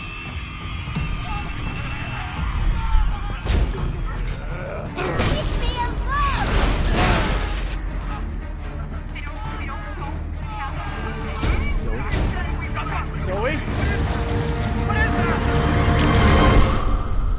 There's a lot more to bioterrorism than we thought. So, on now to Resident Evil news across the world. We have breaking news. We won't be discussing this as a group in preference for a detailed analysis after the Tokyo Game Show, when a more detailed narrative will undoubtedly be revealed. But just two days ago, Capcom confirmed Resident Evil 7 Biohazard Gold Edition is to be released on PlayStation 4, Xbox One, and PC, alongside the delayed but much anticipated Not a Hero DLC. Together, though, with a surprise installment titled End of Zoe. Now, the release for both digital and physical will be December the 12th, and alongside these two new episodes, the previously released DLC, Banned footage, volumes 1 and 2 will also be included. Now, according to Capcom's press release, End of Zoe is a shocking installment where players discover what Zoe's fate will be. Players will face off against new enemies and explore new swamped filled areas. It will be included in the Gold Edition or available as an update if you are a Season Pass owner. Owners of the original release will also be available to purchase the content as separate download for in dollars 14.99, euros at 14.99, or in pounds 11.99. As we know, the Not a Hero DLC will be free and focuses on the return of Chris Redfield. Now, that's the interesting confirmation in the press release. Yes, Chris Redfield. Not a clone, not hunk, but good old, with the emphasis on old, Chris Redfield. Although he's definitely had some work done. Taking place after the horrific events that befell Ethan Winters in the main game, the press release goes on to say, as a member of New Umbrella, Chris and team quickly set up a strategy to counter this latest threat. So, lots to discuss there, not to mention the revelation of a new umbrella with a brand spanking new blue badge. Revelations. Uh, Revelations Remaster has been ported to PS4 and Xbox One, released on August the 31st at a price of $20 or if you're in the UK, $19.99. The port featured all previous DLC and is available in both physical, which I'm really pleased as a collector. It's uh, available in physical and digital. Anyone had a chance to play that yet? Oh, that map is, is awful. See, I like it when I get lost in Resident Evil, and that's you know one of my complaints about Resident Evil. I, that's one of my complaints about Five is it's just too linear. Well, I think it's definitely worth 19.99 for the upgrade to 1080 because I've really enjoyed it. I know some people have been complaining it's not enough to justify a separate port, but I think for a game with this type of atmosphere, which looks as good as this, I, I'm I'm quite happy, and I've been playing a bit of it, and uh, it's noticeably high quality. And there's actually been one addition. I think BSS Arklay, you were mentioning this. A localization error in the English has been corrected in terms of I think initially Tricell were trying to get away, shift the blame, but now it's there to see they were very much responsible for the T-Abyss virus. When the translation was fixed, we got a better translation. It basically changed the blame from the GPC to International Pharmaceutical Company, which basically means Tricell. So in the original English localization for Revelations on 360 and PS3, and obviously DS before that, it was the GPC were responsible for the T-Abyss.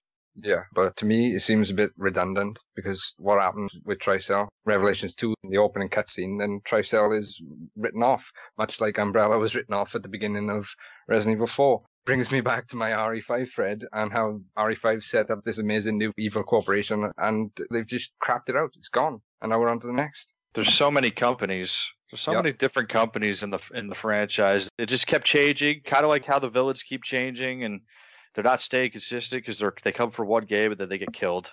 I thought there was a lot of promise with Tricell, and that was a huge disappointment in a game that I really loved, Revelations 2. Same with Alex Wesker. The you know they're both written off. Like you, you think Alex Wesker is going to be this big driving force. You meet her and she just shoots herself in the head. Mm. like you know, and and then Tricell's written off. It's there you go. You got two big things just written off in the same game. Could have been consistent. She could have taken over or something like that and ran with it. Could have had a whole storyline attached to that. Staying with Revelations, uh, Resident Evil Revelations Collection has been announced. The collection consists of both Revelations and Revelations 2 for Nintendo Switch. The collection has been priced at $40. It comes with one game cartridge and one digital code, Revelations 2 being the digital code. Alternatively, you can purchase the games individually as digital downloads at $20 each. Both titles come with all previous DLC released. Release dates have not been officially announced, and they did, however, mention it would be sometime in late 2017. Does anybody have a Nintendo Switch? Is anybody intending on buying one? I might do for my collection. Other than that, I'd love to play them as mobile games, but I think you can play Revelations on a PSP because I've got Revelations 2, a lovely little cartridge. I'm sure other collectors like me love. On the PS Vita, yeah. That's a rare game, the physical. Oh yeah, it cost me a fair bit to be able to play it. Yeah, I haven't got a Vita though. I got a Vita and I haven't got the game, so. That's a date. Right. I was going to scroll down the page and leave this one to last, but actually, let's just get it out of the way now. Resident Evil Vendetta news. The worst installment of anything. Even the live action film? Not the worst thing in the world, full stop. It's like elementary school, Glenn Arias falling for Rebecca because she's the spitting image of his wife. It's the Plot same wise. character model as well. It's the exact same character Yeah, model. with like blonde and brown hair. It's the only difference. the same beauty marks too on her face, probably. Rightly or wrongly, it was released worldwide on July the 18th via 4K, Blu ray, and DVD. Review scores coming in IGN 4.5 out of 10, IMDb average rating of 6.3 out of 10, and Rotten Tomatoes giving it 4.6 out of 10.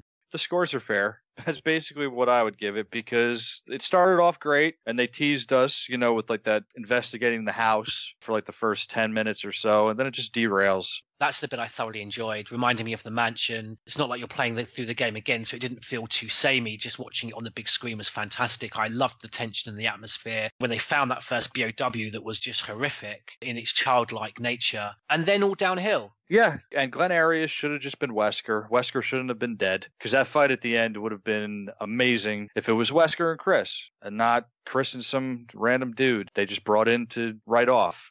Again. Again. Yeah, Alex Wesker style. But one thing I want to talk about how y'all keep saying it derailed towards the end. It showed us early on that the main characters are BSAA people. The BSAA fight BOWs in war zones. That's something that I think people should realize from the get go. That it's going to be action based because that's what the BSAA do. They fight in war. That's not the problem that I have with it. You've got Chris and Glenn Arias running around in circles, shooting at each other and missing it about five feet away from each other. Yeah. And you got Leon being thrown up into the air by a BOW, and somehow he misses being impaled by flipping over midair. And he gets thrown into a wall and doesn't break his back. it's interesting because I completely agree with Sonny, and that's what makes the watching experience for me very jarring and takes me out takes me out of the narrative. But Code Veronica Freak, who lives in Japan, has mentioned that it's predominantly for a Japanese market, and the Japanese view it rather differently in terms of I think the best way to put it is they don't take it so seriously. And there's a particular Japanese phrase I'm not going to crucify it with my pronunciation, but it's effectively I think the westernized version Shit happens. yeah, shit shit happens. You get over it. But very much in terms of, you know, shit happens, this is entertainment, and they just enjoy the spectacle more, whereas maybe us as a Western audience, we're kind of trying to pick holes in the reality.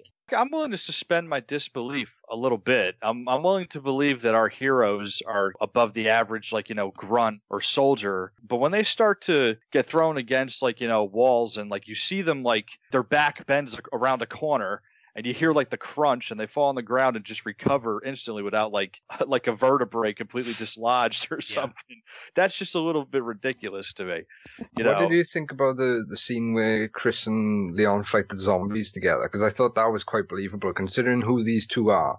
I thought that like that was I was willing to suspend my disbelief for that. That was that showed how skilled they were individually and Hmm. strangely somehow working together. They had a VR version of that scene in the hallway where you basically saw it all from the zombies' point of view. Oh, really? Yeah, basically the VR starts out you're walking across the street, and then the trigger virus gets out, and then your hands start mutating. You scream, and then you black out. Then you come through. You're in an elevator, and then you're you get to watch it from the zombies' point of view. That entire scene. It was a VR thing for PlayStation 4. Oh, wow. As far as I know, it's just a free download, kind of like the kitchen demo. Another thing that they did with this is that they blatantly did a role reversal with Chris and Leon. Leon's the drunk this time. Well, that's interesting you mentioned that because one of the things that I really enjoyed the Resident Evil 5 virals videos, the Chris Redfield diary videos. Finally, Leon seems like a human being again after all this time because he just kind of seemed like a government drone for like the past like how many years. And finally, you're getting to see like a bit of humanity in him again, a bit a bit of humor, you know, even more so than his dry humor. But then it's like, yeah, we just blatantly just like you know uh, reverse the roles for Leon and Chris in this just to do it. They gave him a bit more depth to his character because of all the stars members I've warmed to Leon the least for the reasons you say, Sonny. He just always seems so kind of almost gender neutral, you know, just Mr. Grey. Except Um, except for Resident Evil 2. Resident Evil 2 was was good. Paul Haddad with his performance, the young rookie cop, the charisma. That's a good point. I, yeah. really, I really enjoyed that, but as soon as you get to four, it's like you know he's real badass and says almost nothing or just does dry one-liners. Yeah, no, yeah, it, it, he says very little. The dry one-liners that don't come off well, and you're actually right. That did very much start with, with four. Paul Mercier comes off as very, uh, very dry and very one-note, and Matthew Mercer, like especially with Vendetta, when he's doing like you know the drinking and stuff, like he's got the anger, he's got, he's got a little bit more humanity to him. I think it's jarring because it's quite, you know, there hasn't been much character development to this point. You know, one minute, like you say, he's white hat in, in the westerns, and the next minute he's now black hat. There's no development leading up to that point, but I still enjoy more enjoy watching uh, a Leon in turmoil. The whole Leon getting drunk type stuff started at the end of Damnation because he, he got kind of pissed off that he was being used by the government. And then the novelization of uh, Vendetta explains why he's all drunk because he's tired of corrupt government officials in the United States getting his men killed. The novelization throws more light on that. Yeah, the, the whole opening scene for Vendetta is four chapters into the novelization. It's also interesting because at the end of uh, Vendetta, they kind of give you a hint of where he's at too. He he turns to Chris and he's like, you know, how much longer are we going to keep doing this? there have been some discussions concerning a fourth CGI movie, and the Vendetta director Mamoru Oshii stated that if offered to make another CGI movie, he would make it bloodier. It would star Jill Valentine and Helena Harper. Now, so far, I'm with him. This sounds good. There would be themes of motherhood and a female strong cast, lead female protagonists and antagonist. Oshii-san states that he would like for the movies to feature a child or even a dog to show the caring side to those female characters. I mean, this this sounds interesting. I mean, a far more mature and adult than the ridiculous wedding scenario that we got with Glenn Arias and Rebecca. Uh, but now we get to the bit that I take exception at, and I'll be interested in what you guys think. Kobayashi-san, however, then added that Leon would, of course, return and wants more action. Uh, It's the same thing as Vendetta. So what happened is the, the Capcom staff sat down together and the writer of Vendetta said, right, I want to make a horror movie. And then everybody was like, yeah, that sounds amazing. Let's make it. And then Kobayashi walked in the room and said, no, I want action and I want Leon. So what they did is they said, right, we'll do 50-50. We'll do half horror and half action. And then by the time it came to retail and the film was released, the first 10 minutes of the movie was horror and the rest of it was action. And that's all thanks to one man. Well done been like- for not swearing. Kobayashi is essentially the Paul Anderson of the CGI films, and Leon S. Kennedy is his Alice with the motorcycle and all the action and all the superhuman apparent like taking damage, you know, and not being phased by it. Well, that's a good point to bring in the fact that in further news, the Resident Evil live action movies will be rebooted. Finally, some would say not a moment too soon. When did the very first Resident Evil live action movie, the Paul Anderson first one, come out? 2002. 2002. Yeah. So my math. So that's um. So basically, 16 years too late. They're being rebooted by Constantin Films. Kobayashi again stated the Uh. following. Here we go. Can I just remind everyone of the no swearing rule that we kind of implement, but sort of you know we're a bit lax when when it comes to Paul W S Anderson. Nothing has been decided yet. No script, no storyline, no director, and no cast members. He also confirms we will be getting a new director, and the cast members are going to change too. But I'm looking forward to doing it. You've got James Wan, who's is is that is it correct? He's been credited as the producer. He's not director, he's producer. So his previous works, and I've got BSS Arklay to, to thank for this. We've got is is the Saw, The Conjuring, Insidious, and Annabelle. So you know, as a lover of horror films and the other guys, would you say that's a great CV? Yeah. I enjoy what he's done with horror. I don't like the one thing that I saw that he did with action, which was Furious 7. I didn't really like uh, his style with action. So when you think about it, if you if Kobayashi allows James Wan to just go ahead with action oriented, I don't know what to think about that. But if he allows him to go the horror route, I've got more faith in that. I mean, we were talking about that sort of Japanese outlook on the Resident Evil series and how they're quite comfortable with the over, uh, more over top action than a Western audience is. And I was thinking of that looking at this quote by Kobayashi, because when he was asked about the Paul Anderson movies, Kobayashi stated, I personally like Paul W.S. Anderson's direction on the live action films. I would like to see more action. Uh, when asked about the reboot, oh no, that I'm not going to talk about her. No, sorry. No, but you just got to read it for fun because I thought this was funny as fuck. Okay. It's such a contradiction. When asked about the reboot, Milla Jovovich stated, I think what made Resident Evil so special is that the people involved really loved what they're doing and really, oh my God. and, and really, this really sticks in the throat, and really were fans of the game. I want I want to know what she's smoking, and I want to have some of that. I actually believe that statement. I mean, if you look at their props, their props are so much more in line with the lore of the games and the actual movies. I transcribed the newspaper we see at the end of the first movie. I've transcribed and owned the newspaper from this from Apocalypse. I've looked at all kinds of uh, you know props that the actors use. Like every background scientist you saw in the first movie, you know, they had an ID card. But their props stay consistently really well made throughout the entirety of the movies. Other than that, the story and the characters they they are not faithful to mm-hmm. you know what they are. Even even if even if it's all about Alice, characters that they just threw in there, they're pushed off to the side and have no importance whatsoever. Take away their identities, you could just replace them with any other no-name character. I despise the live action movies, but the, he's done some good work there. Those newspapers and the, like you said, the prop guys, they did a really good job, but nobody else Sure. in the movie did. I totally get you, but I'm just saying, like, when they say that, you know, there's people that worked on the movies that care, I 100% believe that.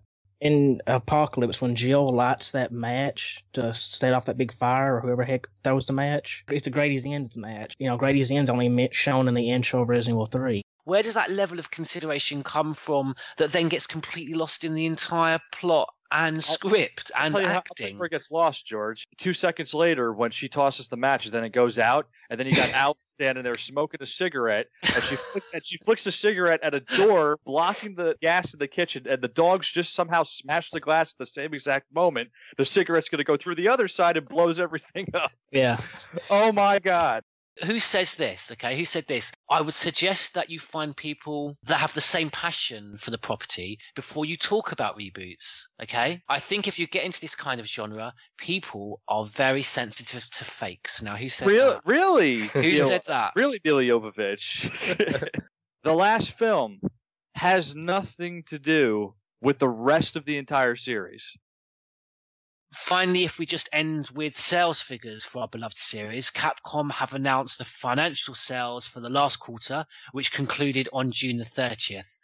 Sales targets of 4 million for Resident Evil 7. I'm, I'm slightly depressed by this because obviously that whole huge argument, survival horror, the direction of the series, can they incorporate some of the more classical uh, game mechanics that we all loved and, and grew up with the series and adored and, and, and connected with the series because of those mechanics. Is there a place for them in modern gaming? So yeah, 4 million target shy at 3.7, although those sales are taken from a six month gap from January the 27th to June the 30th, and Capcom do expect to reach a further 2 million by the end of 2017 to take sales to 6 million by the end of the first quarter of 2018. But still, in all that time, 6 million, as I'm sure BSSA Arklay will, will tell us, compared to Resident Evil 5, is quite meager, isn't it?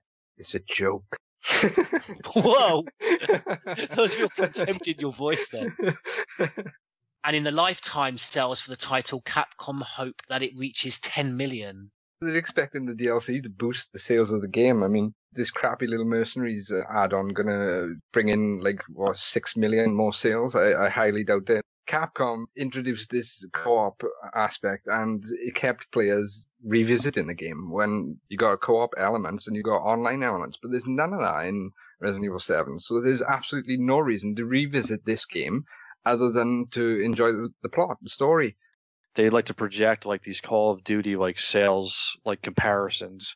Like they want to hit the same sales that like that mass market Battlefield games or massive Yeah. multiplayer online. It's not the same thing. Maybe they think that the VR is like a vehicle for like for the future. If if they weren't so focused on the sales all the time and maybe just like sparked some more creativity into it, maybe they wouldn't be in trouble hmm. with the game falling short where they're trying to please everybody. This is Michelle Ruff, the voice of Jill Valentine, and when I'm not stranded on the Queen Zenobia, I listen to the Crimson Head Elder podcast. Can you see that area behind me beneath the red tinted sky? That is what's left of Raccoon City. Our platoon is cut off. No survivors found. I'd rather starve to death in here than be eaten by one of those undead monsters! We're both gonna die.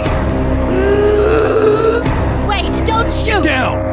I lost all my men because of her! All is lost. Cries of agony. Unity breeds power. Power is life. Biohazard. I'm Riva Di Paola, the voice of Rebecca Chambers. Welcome to the Crimson Head Elder Podcast. I'm Ed Smarin, the voice, of Barry Burton. Welcome to the Crimson Head Elder Podcast.